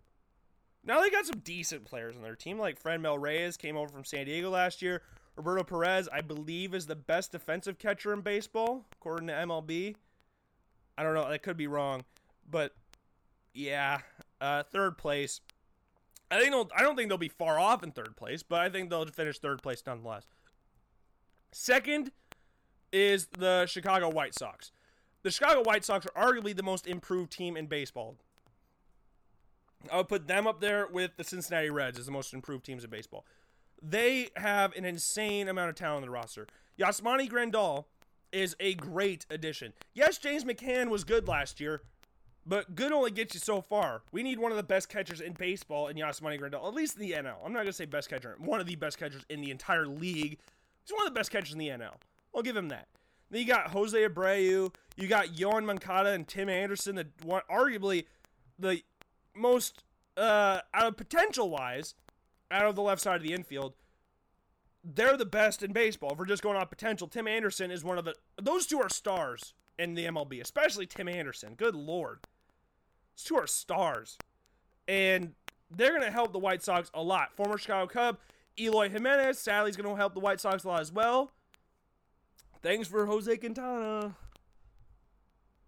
Luis Robert, one of the best uh, prospects in all of baseball, one of the favorites to win Rookie of the Year. We'll go through my award winners later in the show. Then they got Nomar Mazara this offseason as well from Texas. They got Edwin Encarnacion. They got Dallas Keuchel this offseason. Lucas Giolito proved to be an actual ace in the MLB. Like they're they're gonna be talented. That's a talented team, and that pisses me off to say that because I hate the White Sox. The White Sox are one of I loathe the White Sox. I loathe the Cardinals, I loathe the Reds, and I loathe the White Sox. But I can't ignore their talent. They've got too much of it. I think they go on to finish second in the division. The Twins, they're still the best team in this division. They got Josh Donaldson this offseason. They're they're going to be the best. They scored 939 runs last year. They're going to be up there again. They won 55 games on the road last year. 55 games on the road. Easily the best record in baseball. If they can continue winning on the road like they did last year, they will easily win the division. They won the division by eight games last year. I think they could win it around that again this year with only a 60 game season. I the Twins are a very good team, and Rocco Baldelli is one of the best managers in all of baseball. Finally, the AL West. Uh, Seattle Mariners finished last. Not a lot okay, sick. Yeah, you're there's not a lot of prizes for guessing who finished last in this division. The Seattle Mariners are easily the worst team in the division. Uh, the Los Angeles Angels finished fourth in the division last year. I'm going to substitute them with the Texas Rangers. Yes, I know they've got they got some talent in their roster. The Rangers do. They got a new stadium this year as well. Nice little clo- closable roof or closable roof, or retractable roof. They got Corey Kluber yeah, they got Robinson Chirinos back. That's about it. Uh, the rest of their roster, minus Joey Gallo, is not incredibly like, wow. They got Todd Frazier. Shin-Soo Choo is still there. Again, lost Nomar Mazara. Was one of their better hitters last year. Has been for the past few seasons. Yeah, I. Rangers gonna be. They're gonna be terrible, but they're not gonna be good either. Uh, third place, the Angels got Anthony Rendon. They have no excuses not to finish at least third in this division. It's not a terribly strong division. It's a decent division at best, really. You got just two good teams like all the other divisions in baseball. The bottom two are not that good, have some talent, but not that good. The Angels have too much talent not to finish third. They might even be, they could even go second. But I think the team I have in second is just a little bit better than them. Shohei Ohtani is going to be fully back and healthy. You got Anthony Rendon this offseason, one of the biggest free agent targets this offseason. Justin Upton, healthy, back. Brian Goodwin's going to be there as well. They're just going to be. They got Joe Maddon as a manager now. Like, they're going to be up there as one of the best teams in baseball. I refuse to believe they will not be one of the better teams in baseball. And with the expanded playoffs, I think they could even squeak into the playoffs, if I'm being honest. Uh, number two in the division, uh, the Oakland Athletics. The A's had a great season last year. Jesus Luzardo is going to come up, one of the top, their top prospect this year. Going to come up there. Sean Manaea, you'd hope for him to be back and fully healthy for them. They got the Matt brothers, Matt Olson, Matt Chapman, Marcus Semien was third place in the Nat- in the American League uh, MVP race last year. Ramon Laureano, one of the best young center fielders in baseball. Khris Davis, one of the most consistent hitters in baseball. Not really like good consistent, but it's. I think there's three years in a row. I gotta click on his profile. I think there's like three years in a row where he hit the exact same batting average or something like that. Or is that? Yeah. Oh no, four years in a row. One, two, three. Yeah, four. 247, 247, 247, 247. Like, if that's not consistency, I don't know what is. And ever since he's come to Oakland, he hit 247, three years, and he over 40 run, home runs each of those four years 42, 43, 48. Last year, a little bit of a down year 23 home runs, bad 220. But, yeah, I think the A's will be really good again. I, I refuse to believe they won't be. Matt Chapman, one of the best third basemen in all of baseball. Marcus Semien, one of the best shortstops in the AL. And after last year, you could probably say the entire league, too. But yeah, I'm going to go with the A's finishing second, with the Astros finishing first. It's not really like, what? The Astros won the division? They're the best team in the division. I don't. They may have cheated last year, but in the few years past, but they're still the most talented team in the division. I'm not to just completely wipe them off the face of the earth because that. They still got talent. Their talent was made. It was made easier for their talent to succeed with the sign stealing stuff, but they're still a very talented team. I can't ignore the Houston Astros. And now moving on to the National League. So wait, let's go over the AL again. AL East, Yankees, Rays, Red Sox, Blue Jays, Orioles. Central, Twins, White Sox, Indians, Royals, Tigers. West, Astros, A's, Angels, Rangers, Mariners. So now in the National League, going the National League East, starting at the bottom, no get no prizes for guessing who's coming at the bottom. It's the Mariners or the Marlins, Mariners. Well, it's the same with the Mariners, I guess. Uh, the AL, the NL East, arguably, is the most complete division in baseball. Arguably, there's so much talent up and down the top four teams in baseball in this division. I'm sorry, Marlins, you're just finishing last. I don't really need to explain why, but they're so talented in this division. You got the team that just won the World Series. You got the team with arguably the most talent on their roster, young talent on their roster in baseball. You got the reigning National League Rookie of the Year. You got one of the biggest stars in baseball in one team. Like, there's so much talent here. So in fourth place, it's hard for me to rank this division, but fourth place, I'm going with the Phillies. Uh, compared to the other th- four teams in the division, the other three, the Phillies sadly are the worst. Yes, they got Joe Girardi in as a manager. Yes, they got Didi Gregorius there at shortstop. Moved Jean Segura to third. Third, their mid, their infield has been a problem point for the past few seasons, but they're starting to build it up a little bit. JT Realmuto, arguably the best catcher in the National League. Bryce Harper, overrated, but still a good player nonetheless. Rhys Hoskins will probably be the DH, can smash dingers like crazy. Andrew McCutchen's going to be back and fully healthy. Yeah, Phillies will be right up there, but I think fourth is in their future for this division. Number three, this one's tough. This one's very tough because these two teams both have great pitching, but one of them has a not great bullpen, at least last year. It started to improve towards the end of last season. But it's tough. It's very, very tough. Do I want to do it? Do I want to? You know what? Let's go out on a limb here. Third place, Washington Nationals. Yes, they won the, the World Series last year. They lost Anthony Rendon this past offseason and didn't really do a lot to improve their roster.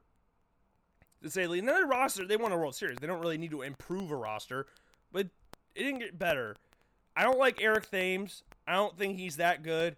Starlin Castro, we'll see how he does in Washington. Carter Kieboom, a very talented prospect. Gonna be one of their better players this year. He's gonna start the season at third base. It looks like they still got Max Scherzer, Strasburg, Corbin, Anibal Sanchez. Yeah, uh, it's close. I might change it. I might put the Mets at third, but the Mets, they might not have Noah Syndergaard this season, but they've got some great players on their roster.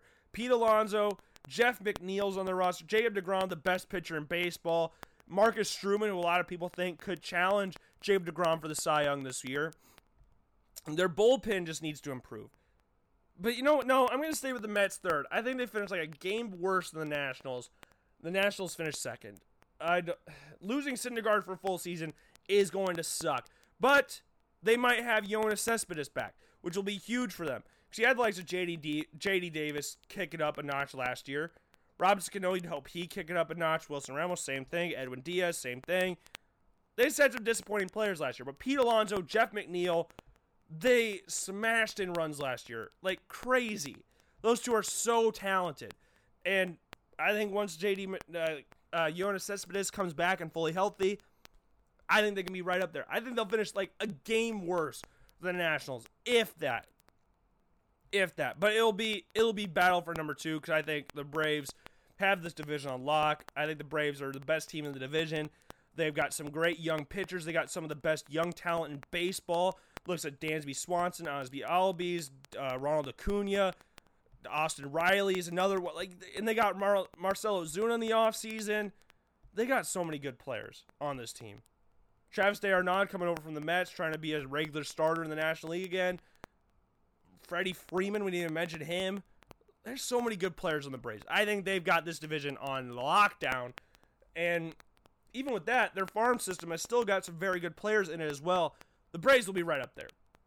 I think I put them in the top three of best teams of baseball, at least top five best teams of baseball. Their roster is so. I might have put them outside the top five or top three. I think my, if I remember right, I think I put the Dodgers, Yankees, Astros, Rays, Braves, or Braves, Rays. One of those. Two. I think that's how my top five went. But the Braves win this same exact standings as last year. I think it'll be very close between all of those, at least the top four teams. And yeah, playing against the Yankees, Rays, Blue Jays, Red Sox, and Orioles won't be easy either. But I think the Braves will win this division. NL Central, last place, the Pittsburgh Pirates. Like, there's not really a lot of explaining to do there.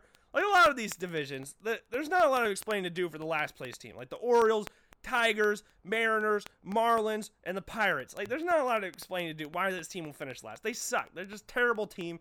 They're terrible. They're gonna finish last. They just straight up blow chunks. Like that's saying it nicely. They suck. So they'll come in last. Fourth place though, we got a little bit of controversy. I think fourth place will be the Milwaukee Brewers. The Milwaukee Brewers did not do anything to really improve their roster from the season before. They got a, a few young players in there, like Keston Hiura. They've got uh, Luis Urias coming over from the San Diego Padres. But their roster's just not. Great. Yeah, you got Christian Yelich. Yeah, you got Lorenzo Cain. But what else? Josh Hader sucked last year for his standard.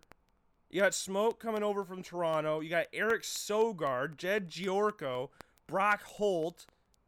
There's nothing in here that screams, yes, we're going to be challenging for a division. I don't know how good they're going to be. They lost good players and didn't really replace them. I don't know. Their roster is just weird to me. I think they finished fourth. Then you got number three, the St. Louis Cardinals. Now, I think they can finish second because their pitching, spearheaded by Jack Flaherty, is very good. But their roster is not like their batting, their outfield especially is not great. Dylan Carlson, young player. Harrison Bader, another young player, very fast, but doesn't really do anything else and Dexter Fowler, who's kind of struggled ever since leaving Chicago. Their midfield, their infield, pretty good. Kolten Wong, Paul DeJong, Tommy Edman, Paul Goldschmidt, and aging rapidly Yadier Molina.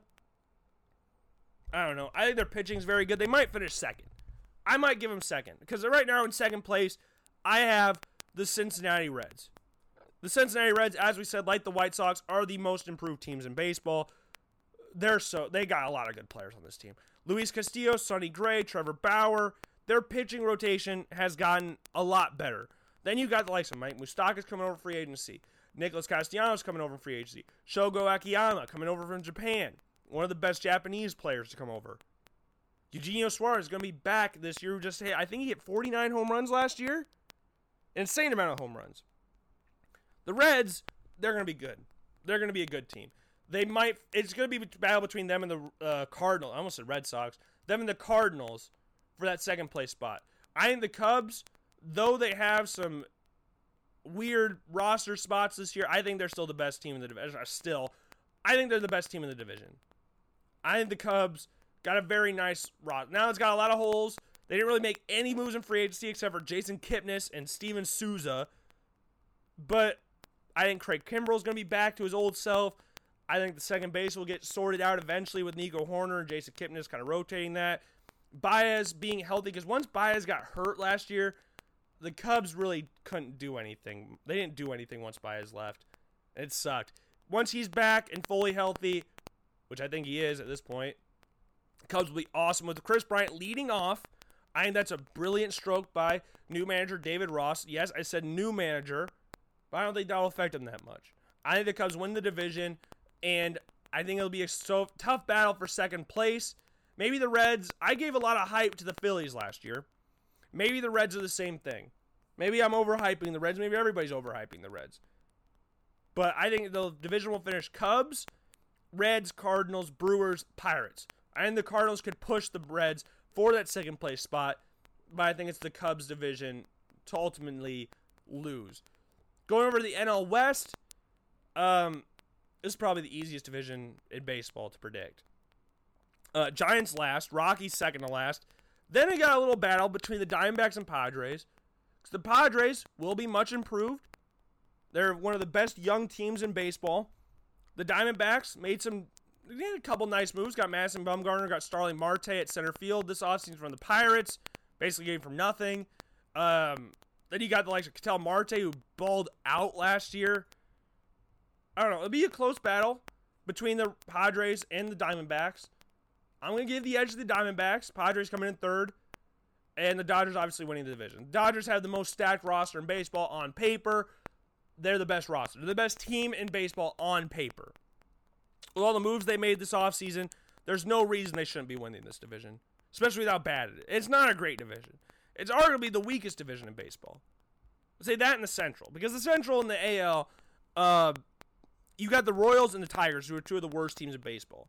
But the NL West, you got the Giants and the Rockies. Giants are gonna be bad. They're gonna be very bad this year. They're gonna come in last easily.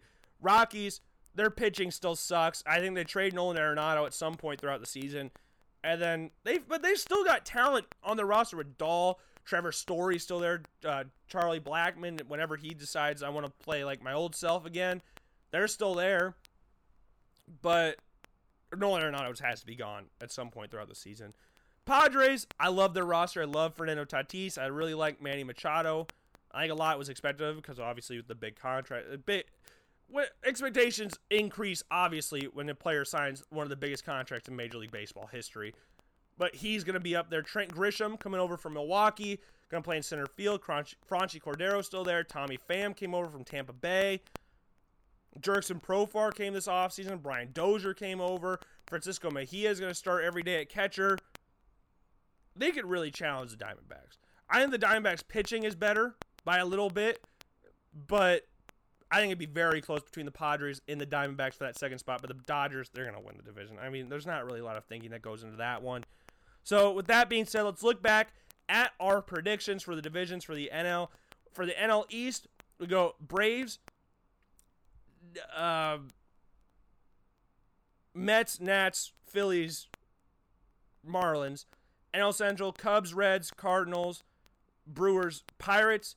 NL West, uh, Dodgers, Diamondbacks, Padres, Rockies, Giants. So that's what I've got for my MLB division races, my predictions for the division races coming into this season. I am very excited for baseball to be back. It is it is fantastic to have baseball back. And let's just quickly run through this before we take a quick break. But my award winners for the AL MVP, Mike Trout. I think you'd also throw an Aaron Judge in there for running in there as well. Uh, dark horse Shohei Ohtani could be up there. Cy Young, I think Gerrit Cole wins it for the AL. Should have won it last year, but didn't happen. So we'll go up there for the AL. Rookie of the year, I'm going with Luis Robert for the White Sox. I think Jesus Luzardo and Jo Adell from the Angels will also be up there, but I'm going to go with Robert. AL Manager of the Year, Joe Maddon. If he gets the Angels back to the playoffs, I think he could be right up there for one of the best managers in baseball this season, winning the AL Manager of the Year. I think Rocco Baldelli could be up there as well. I think he won it last year for the AL for the Twins, but he'll be up there. And Rick Renteria for the White Sox for the turnaround they have. So then you have two former Chicago Cubs managers and the top two manager, top two of the top three managers for the AL Manager of the Year, at least for me. For the NL NL MVP, I'm going to give it to Ronald Acuna. He's going to win an MVP at some point. He's too good not to win an MVP at some point. and he'll he'll walk. I think he'll get it this year. I think Cody Bellinger, Pete Alonso are going to be up there as well for the A, the NL M, M, eh, geez, NL MVP. I think Javi Baez is going to be up there as well just to throw a little cub in there. But I think it's I think Ronald Acuna gets it this year. NL Cy Young, Jacob DeGrom. I think he's the best pitcher in baseball. I don't see him losing this award. It's be three years in a row. I think. I think Jack Flaherty could get thrown up in there as well, and Walker Buehler for the Dodgers. I think those two could also be mentioned in that. Rookie of the year, I think it's Gavin Lux is to lose.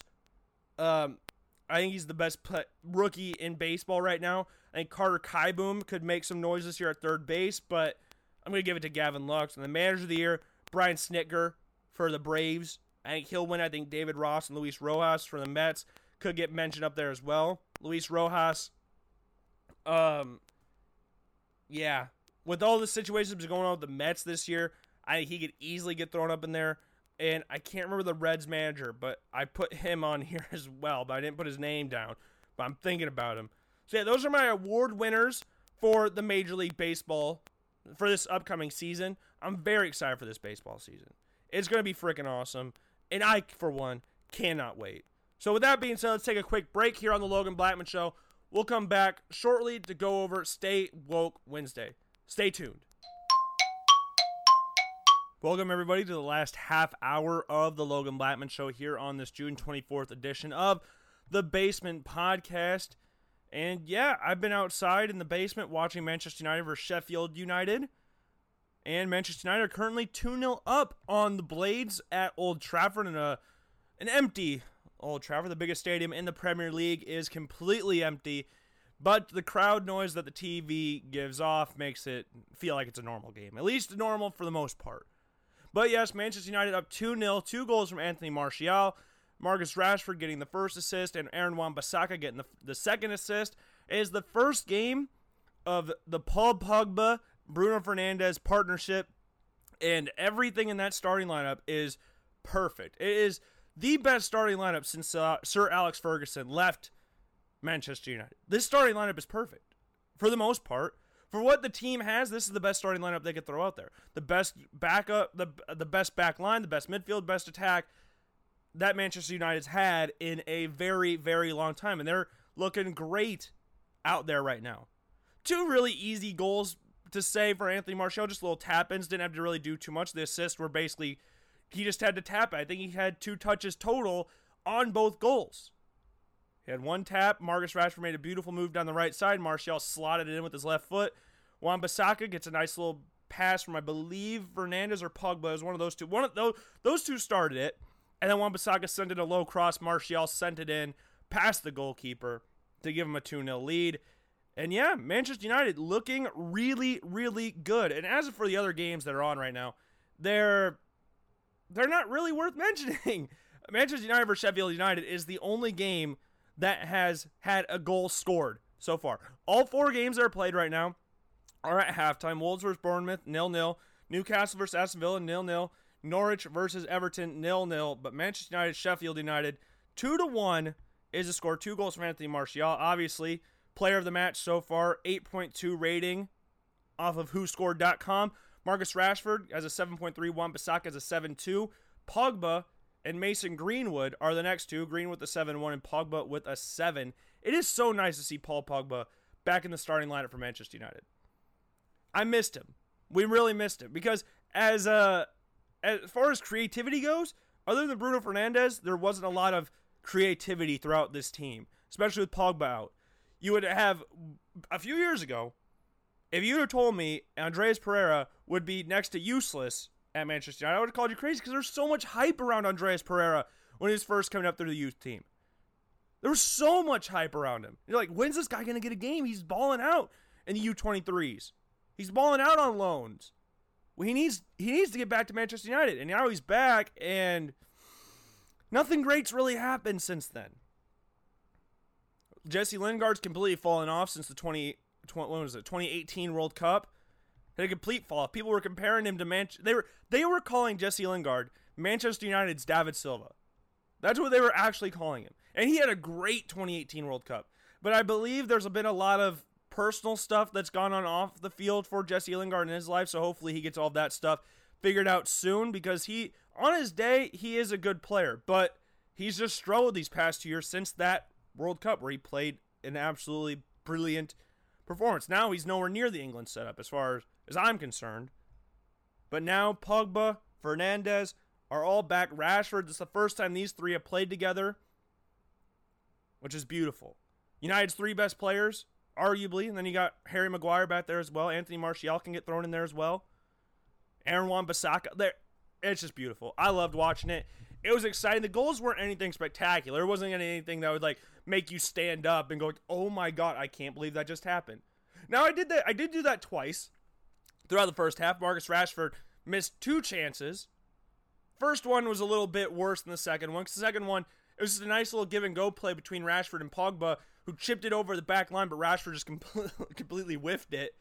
Could have had two goals for Marcus Rashford in this game, to be honest. But he has an assist. He's played well with his dribbling ability. It's it's been a good. I can't complain. I can't complain. The only thing I can complain about is they should be up by more. They could be up four near full four nil right now, which is crazy. the past few years, anything I can complain about Manchester United was I complain about everything about Manchester United. Now there's not really a lot to complain about. Other than the fact that De Gea has completely fallen off the face of the earth since 2018 World Cup, much like Jesse Lingard. And Victor Lindelof does not know how to head a ball, as he showed earlier in this game, where it was very suspect of him heading a ball. Now, if they get Jadon Sancho this offseason, or in the transfer window, that'd be perfect. And if Dean Henderson, if they feel is ready to challenge David De Gea, then I hope he challenges him. Because I think Dean Henderson can push him for that number one jersey. I'm just all about competition at Manchester United. It's just just get players in that can provide competition for the players they already have. Because the future's looking bright, but at the point in time that's not this squad that we have right now is not going to challenge anything. They got to add a few little pieces in there, and then they could start challenging Liverpool for titles. Which Liverpool, I believe, they win today, win the title. I don't know if that's correct, but they have a game later today, or maybe they need six points or something. They drew the last one against Everton. So maybe they need five more points. They need a win and then a win in the next time. They're, if they don't win the title today, they'll win the title eventually. They're so far off Manchester City in the points scored tally this season, it's not even close. So, with that being said, let's end our little soccer talk because we've got Stay Woke Wednesday or Woke Wednesday, whatever you want to call it. It's got we got many names for this Wednesday's topic, and I've got some good one. Not as good as last week, but I still got some got some stuff for you. So I'd first like to start off with this one. The best team of the decade for the NFL. The 2013 Seattle Seahawks. Now, Seattle Seahawks, if you remember, during that year, that was the year they went 13 and 3. The Legion of Boom was huge, and they obliterated the Denver Broncos in the Super Bowl 43 8. My favorite Super Bowl I have ever watched. They absolutely obliterated the Denver Broncos obliterated them. I was at my friend Dylan Gardner's house, who is a lifelong Broncos fan. Him and his family are all Broncos fans. And yeah, I was it was awesome. One of the greatest Super Bowls I've ever watched my entire life. Me and my friend Noah were over there, and we were just laughing the entire time. And the just the the sadness on his face was awesome. Number two on this list is this is where we get interest. So I have no complaints about number one. Seahawks, they had the arguably the greatest, one of the greatest defenses of all time with the Legion of Boom, Richard Sherman, Kam Chancellor, Earl Thomas, all those guys. I have no problem with them being number one. It's the rest of the list I have a little bit of a problem with. Number two is the 2010 Patriots. The Patriots that season finished 14 and 2. They had what one, two, three, four, five, six, seven, eight Pro Bowlers. They had six players that made first or second team All NFL. Very good stuff there. But if you're going to call, say, the greatest teams or the best teams of the decade, you cannot throw in a team that lost in the divisional round to the New York Jets. The Jets that season, uh, it's not even going to pop up. I think they finished nine and seven that season, or ten and six. It was Mark Sanchez Jets. You could not throw in that team if you lose in the divisional round of the playoffs. The the divisional round of the playoffs. Good lord. 14 and 2, impressive. Amount of Pro Bowlers, amount of all pros, good stuff. Very, very nice. But you can't throw them in the best teams of the decade if you want if they lost in the divisional round to the New York Jets. Next team on the list 2015 Seattle Seahawks. Now, I don't know if ESPN wrote down the wrong team because the 2014 Seahawks went to the Super Bowl and went 12 and 4, lost to the New England Patriots. The 2015 Seahawks went 10 and 6, finished second in their division, and lost in the divisional round against the Panthers. So I don't know if they put the wrong year down for this one, so I might give them the benefit of the doubt on this one. But they went 10 and 6, started the season 2 and 4. That why are they listed in the I they have to have put the wrong year down. So the 2015 Seahawks went 10 and 6, finished second in their division. Yeah, they had 7 Pro Bowlers, 3 AP All Pros, but they lost in the divisional round. The Seahawks of the 2014 season had one less Pro Bowler, had five All Pros, and lost the Super Bowl. Finished 12 and 4, won their division. So I could see that being one, but again, they didn't win a Super Bowl. I you cannot, and when I'm talking about greatest teams of all time, you cannot throw teams that have not won anything over teams that have won something. So you give the 2015 Seahawks, they, they had to screw that up because the 2015 Seahawks didn't do anything. They lost in the division round. I don't know. I, I don't know. Next one, number four, the 2012 Seahawks. The 2012 Seahawks finished 11 and 5, lost in the divisional round to the Falcons. They had six Pro Bowlers and four first team. They had four pro all pros. Rich Sherman and Max Unger, Earl Thomas, Marshawn Lynch. This was the year they drafted Russell Wilson and Bruce Irvin, and basically their entire franchise flipped on its head because Russell Wilson came in as a starter. Yeah, that I don't get this list. Now, according to some of the comments, this was from Ernie Stowell. He said Football Outsiders use their own metrics, DVOA, which takes into account how good their offense and defense teams played that year.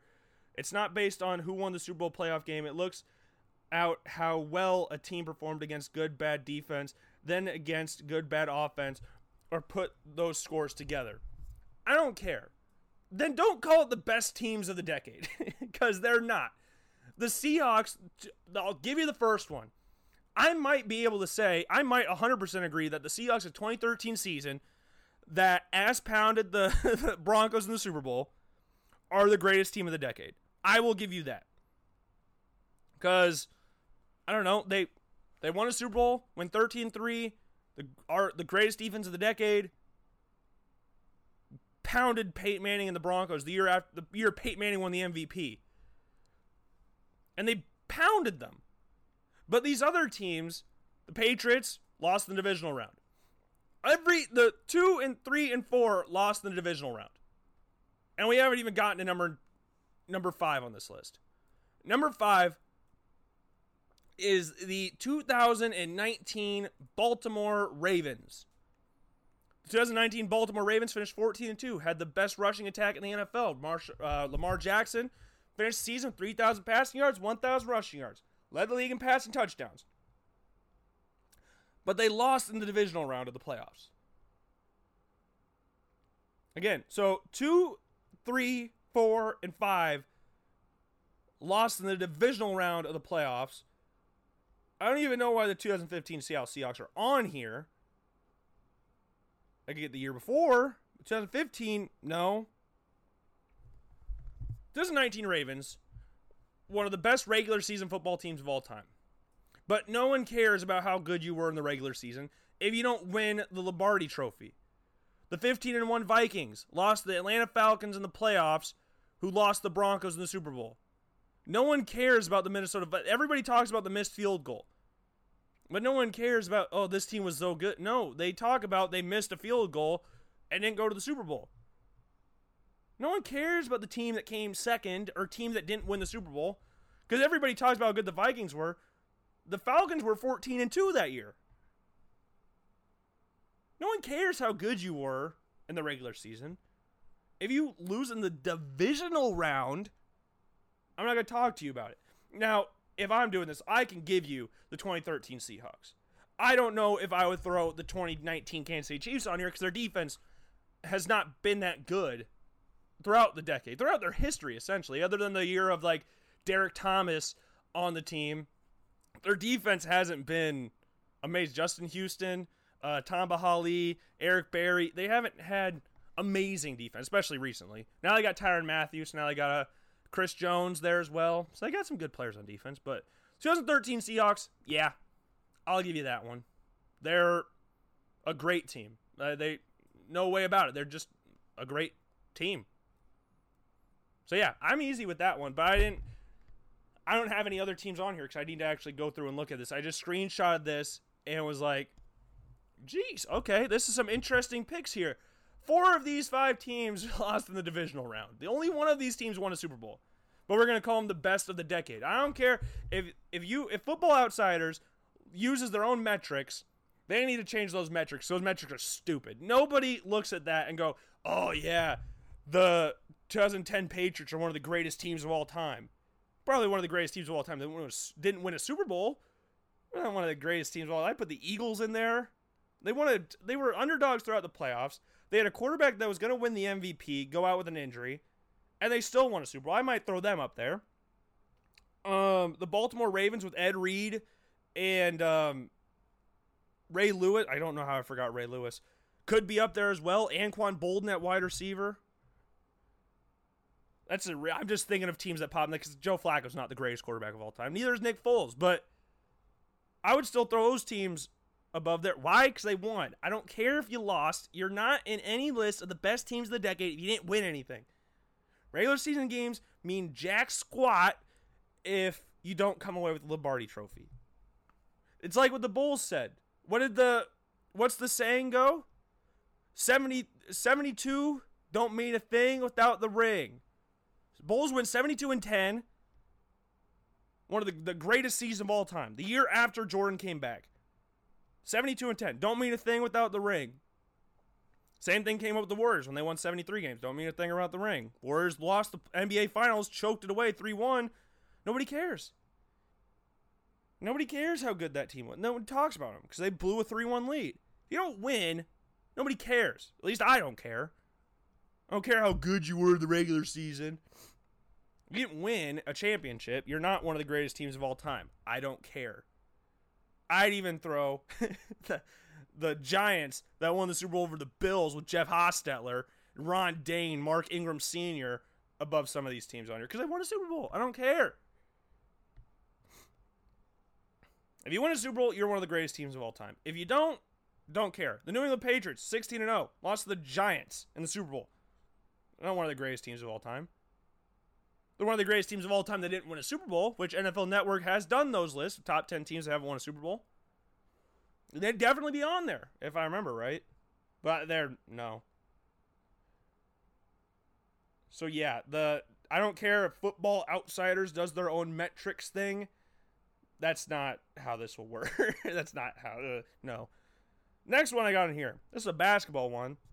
This is Lakers sideline reporter Mike Trudell I think Alex Caruso is better than Lou Williams, straight up. Okay. What are you basing this on? the meme of Alex Caruso has outgrown the player himself. Alex Caruso is a bang average basketball player.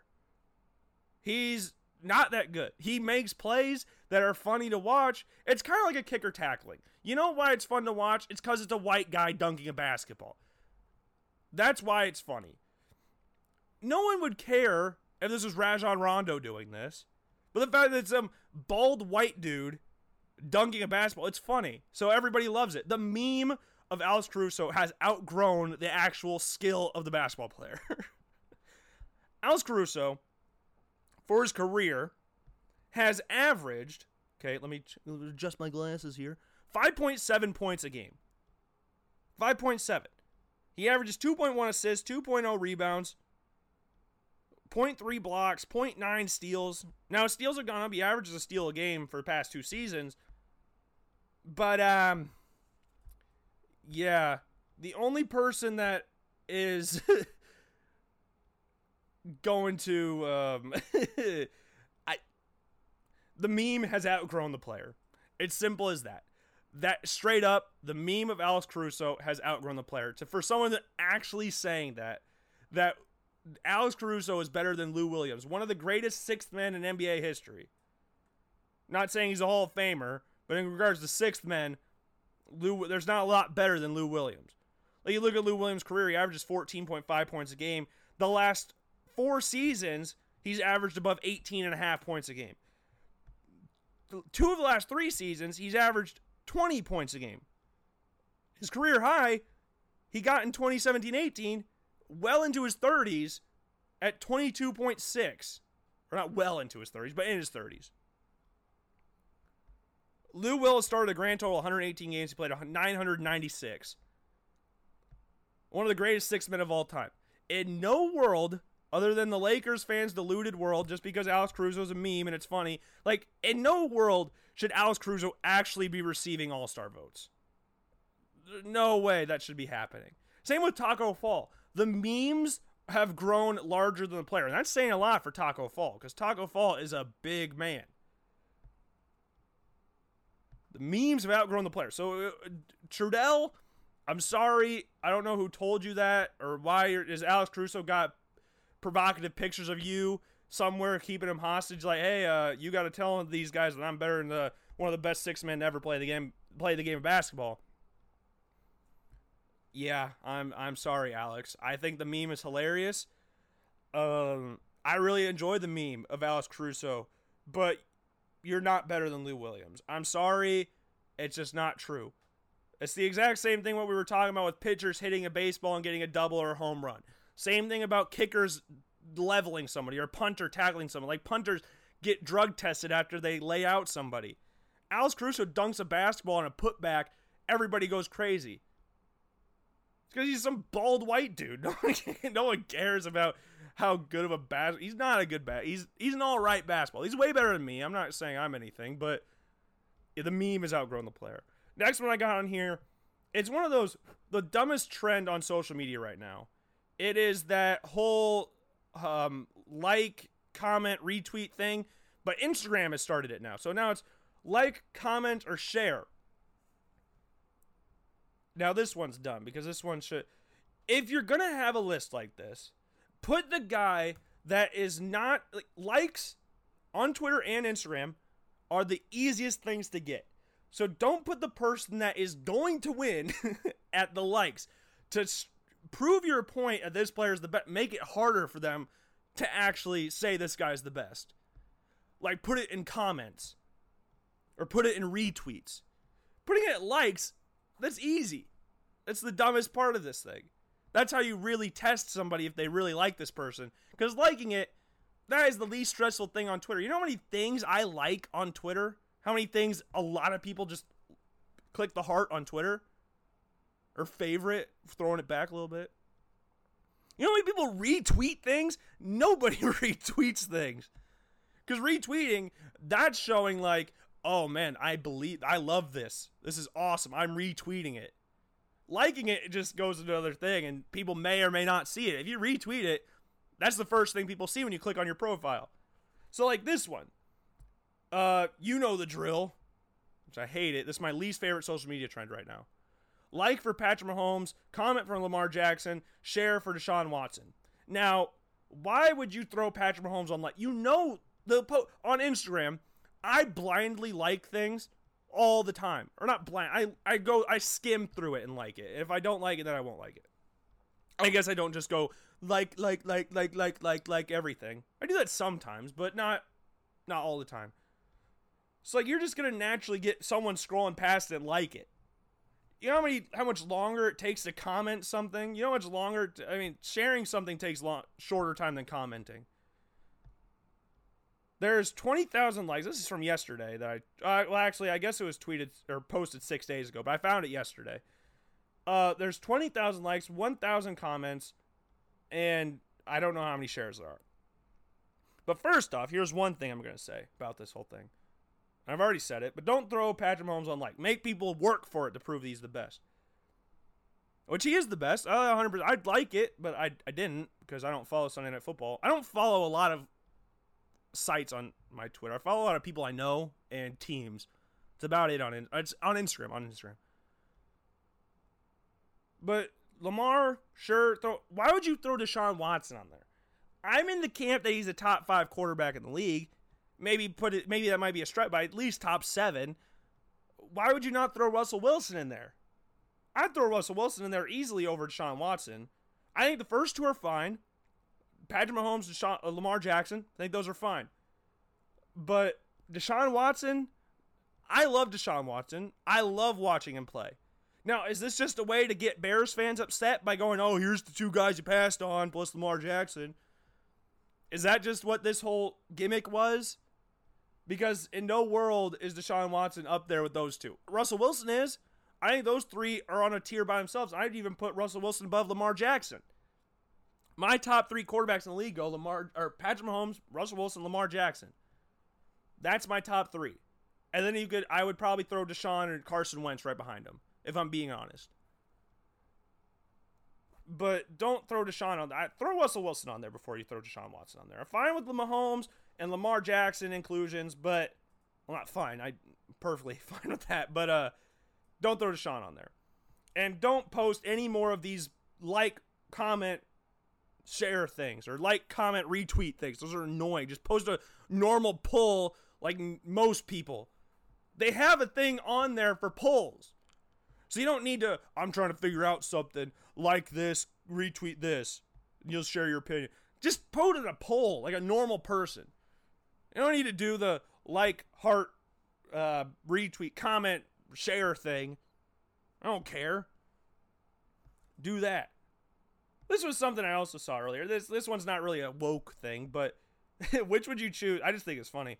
Which would you choose if your freedom depended on it? Solo tackle Derrick Henry at full speed and beat Chris Johnson in a foot race. Now, I think it's crazy that one of the fastest running backs in NFL history, one of the strongest running backs in NFL history, both played for the Titans.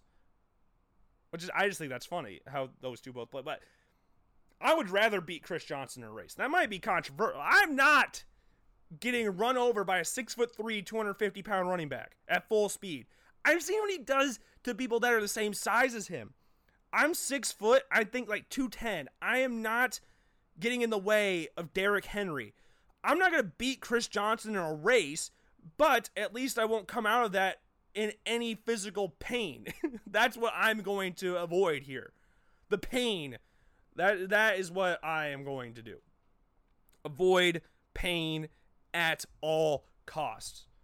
And then finally, for my last thing of stay woke, I just thought that was funny. That wasn't really a stay woke thing. I just wanted to share that because I thought that was really funny. Um, this one's kind of topical. I was on Twitter and CBS Sports, known for making really funny polls and making really funny lists and all that stuff. We've made fun of them on the show before a thousand times, it feels like. But CBS Sports have outdone themselves this time.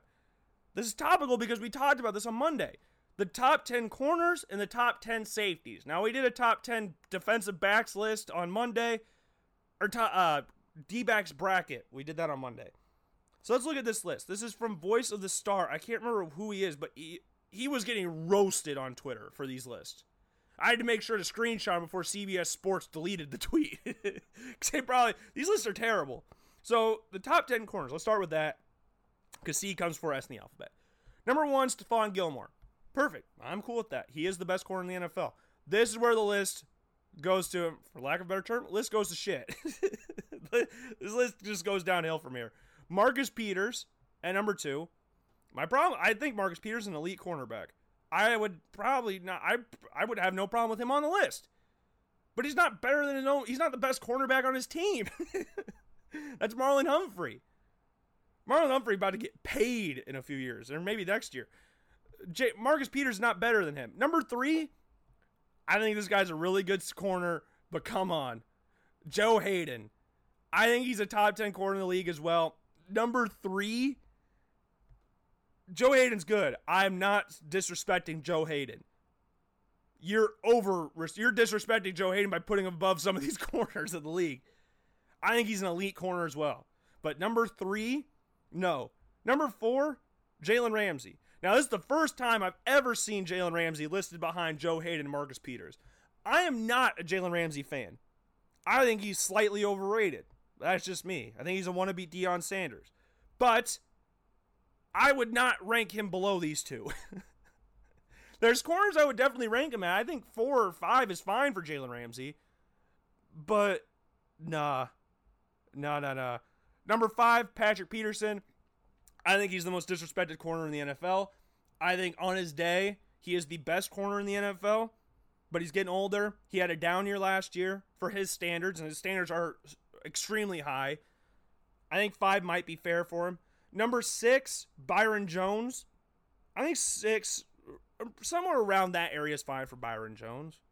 I think he's a very good cornerback. He was the best player on the Cowboys defense for, or at least defensive back for a while. Signed the biggest contract in cornerback history. So I think it, six is fair. But number seven's where I'm concerned. Very concerned. Number seven's Tre'Davious White. Yes, he has to be in the top 10 list, but seven is so disrespectful to Tre'Davious White. Tre'Davious White's the second best corner in the NFL.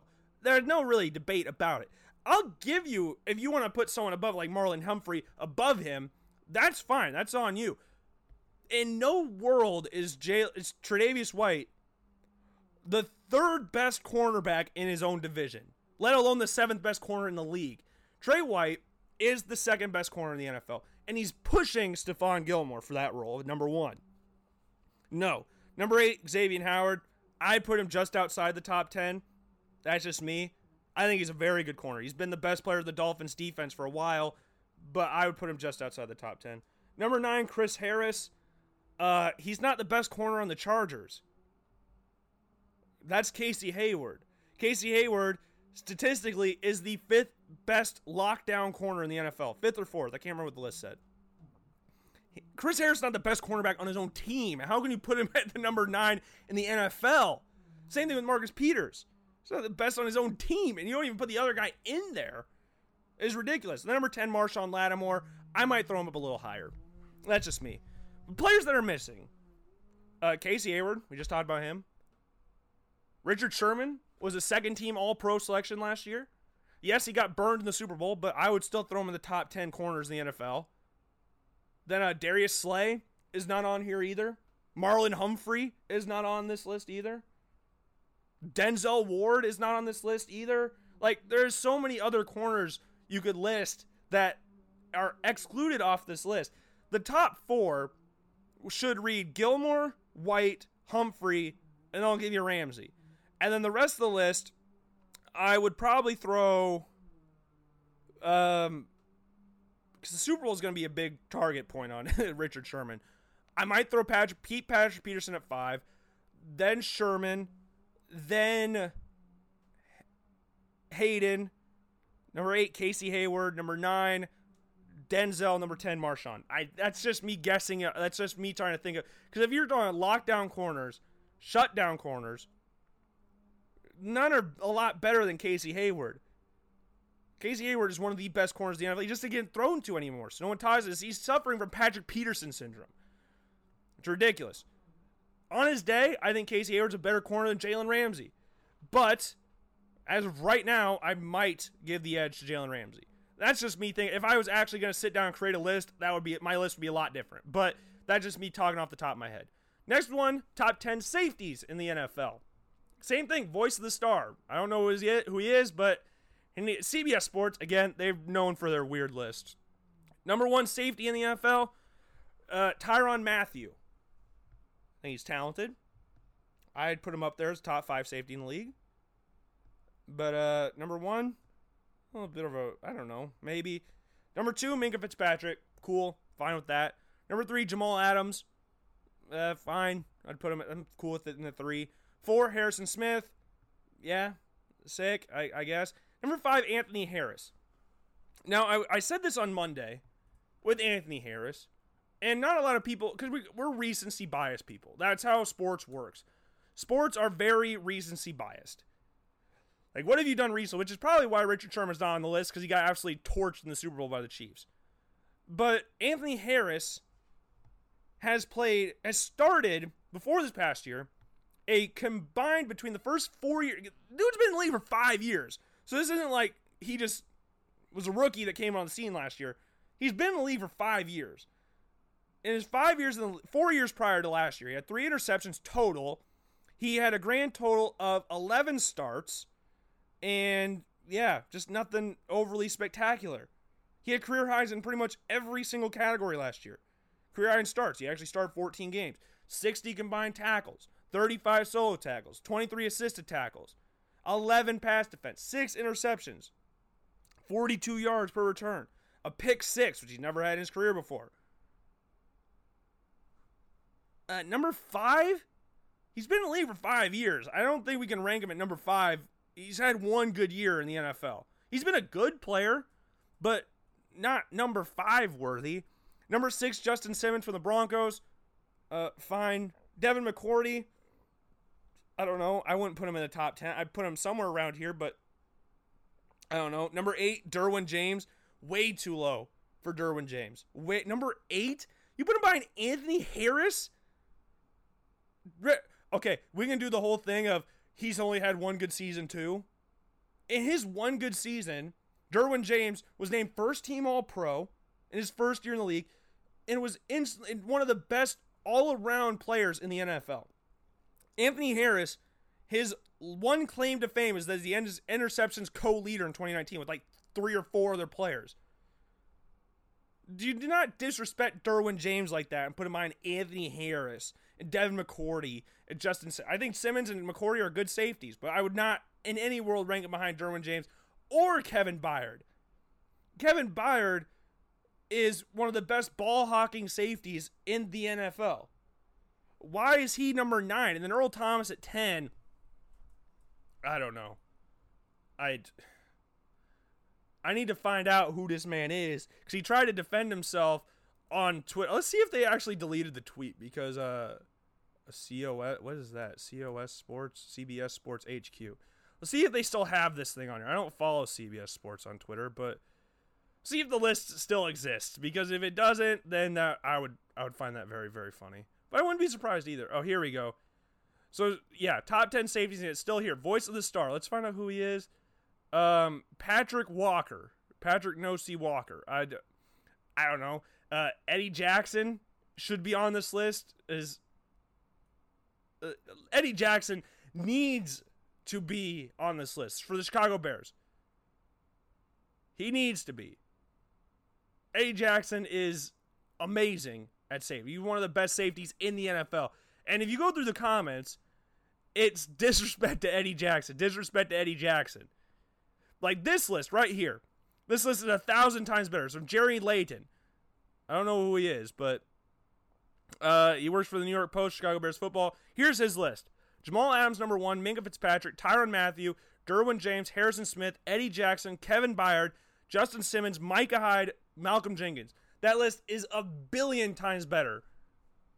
I didn't even mention Micah Hyde or Jordan Poyer, arguably the best safety tandem in the NFL. You cannot have Anthony Harris on this. List. He's played five seasons in the league, and he's had one good one. we cannot throw him at number five in the NFL as one of the best safeties and not list Eddie Jackson and put Derwin James behind him. Now, I agree. I think Jamal Adams probably is the best safety in the NFL. The versatility that he has is insane. He's much like Derwin James, same with Tyrann Mathieu before him. Like, how is Derwin James? How is okay? The people that shouldn't even be on the list, as we talk, Anthony Harris, Devin McCourty. Or I don't know. I I would keep, but I I could be persuaded to keep Earl Thomas on there. But Kevin Byard needs to be higher. There's no way that. Oh, jeez. Yeah, that is what I would. I would. I agree with that. Eddie Jackson needs to be on this list. Micah Hyde, the most disrespected safety in the NFL, needs to be on this list. Derwin James needs to be in at least the top four. Yeah, that list, Jeremy Layden, you made a thousand times better list than other guy. I don't even know who the voice of the star. I need Patrick No C Walker. I don't know who that is, but man, you need to stop making lists. You made two of the worst lists of defensive backs I've ever seen my entire life. The cornerbacks list is worse, but that safeties list is terrible as well. So that's why we have this Stay Woke Wednesday. So you don't go out believing everything you read on social media because these so quote unquote experts be trying to fill your head with lies. And yeah, you just gotta stay woke. You can't believe all these quote unquote experts because they just because they work for a big time network like CBS does not mean they know jack about anything. In what world is Tre White the seventh best corner in the NFL? That is that is that alone decredits the list. We don't even need to go through the rest of the list. Fact, you put Marcus Peters and Joe Haden above him is also ridiculous. So I think our top ten corners, top t- top twelve corners, maybe.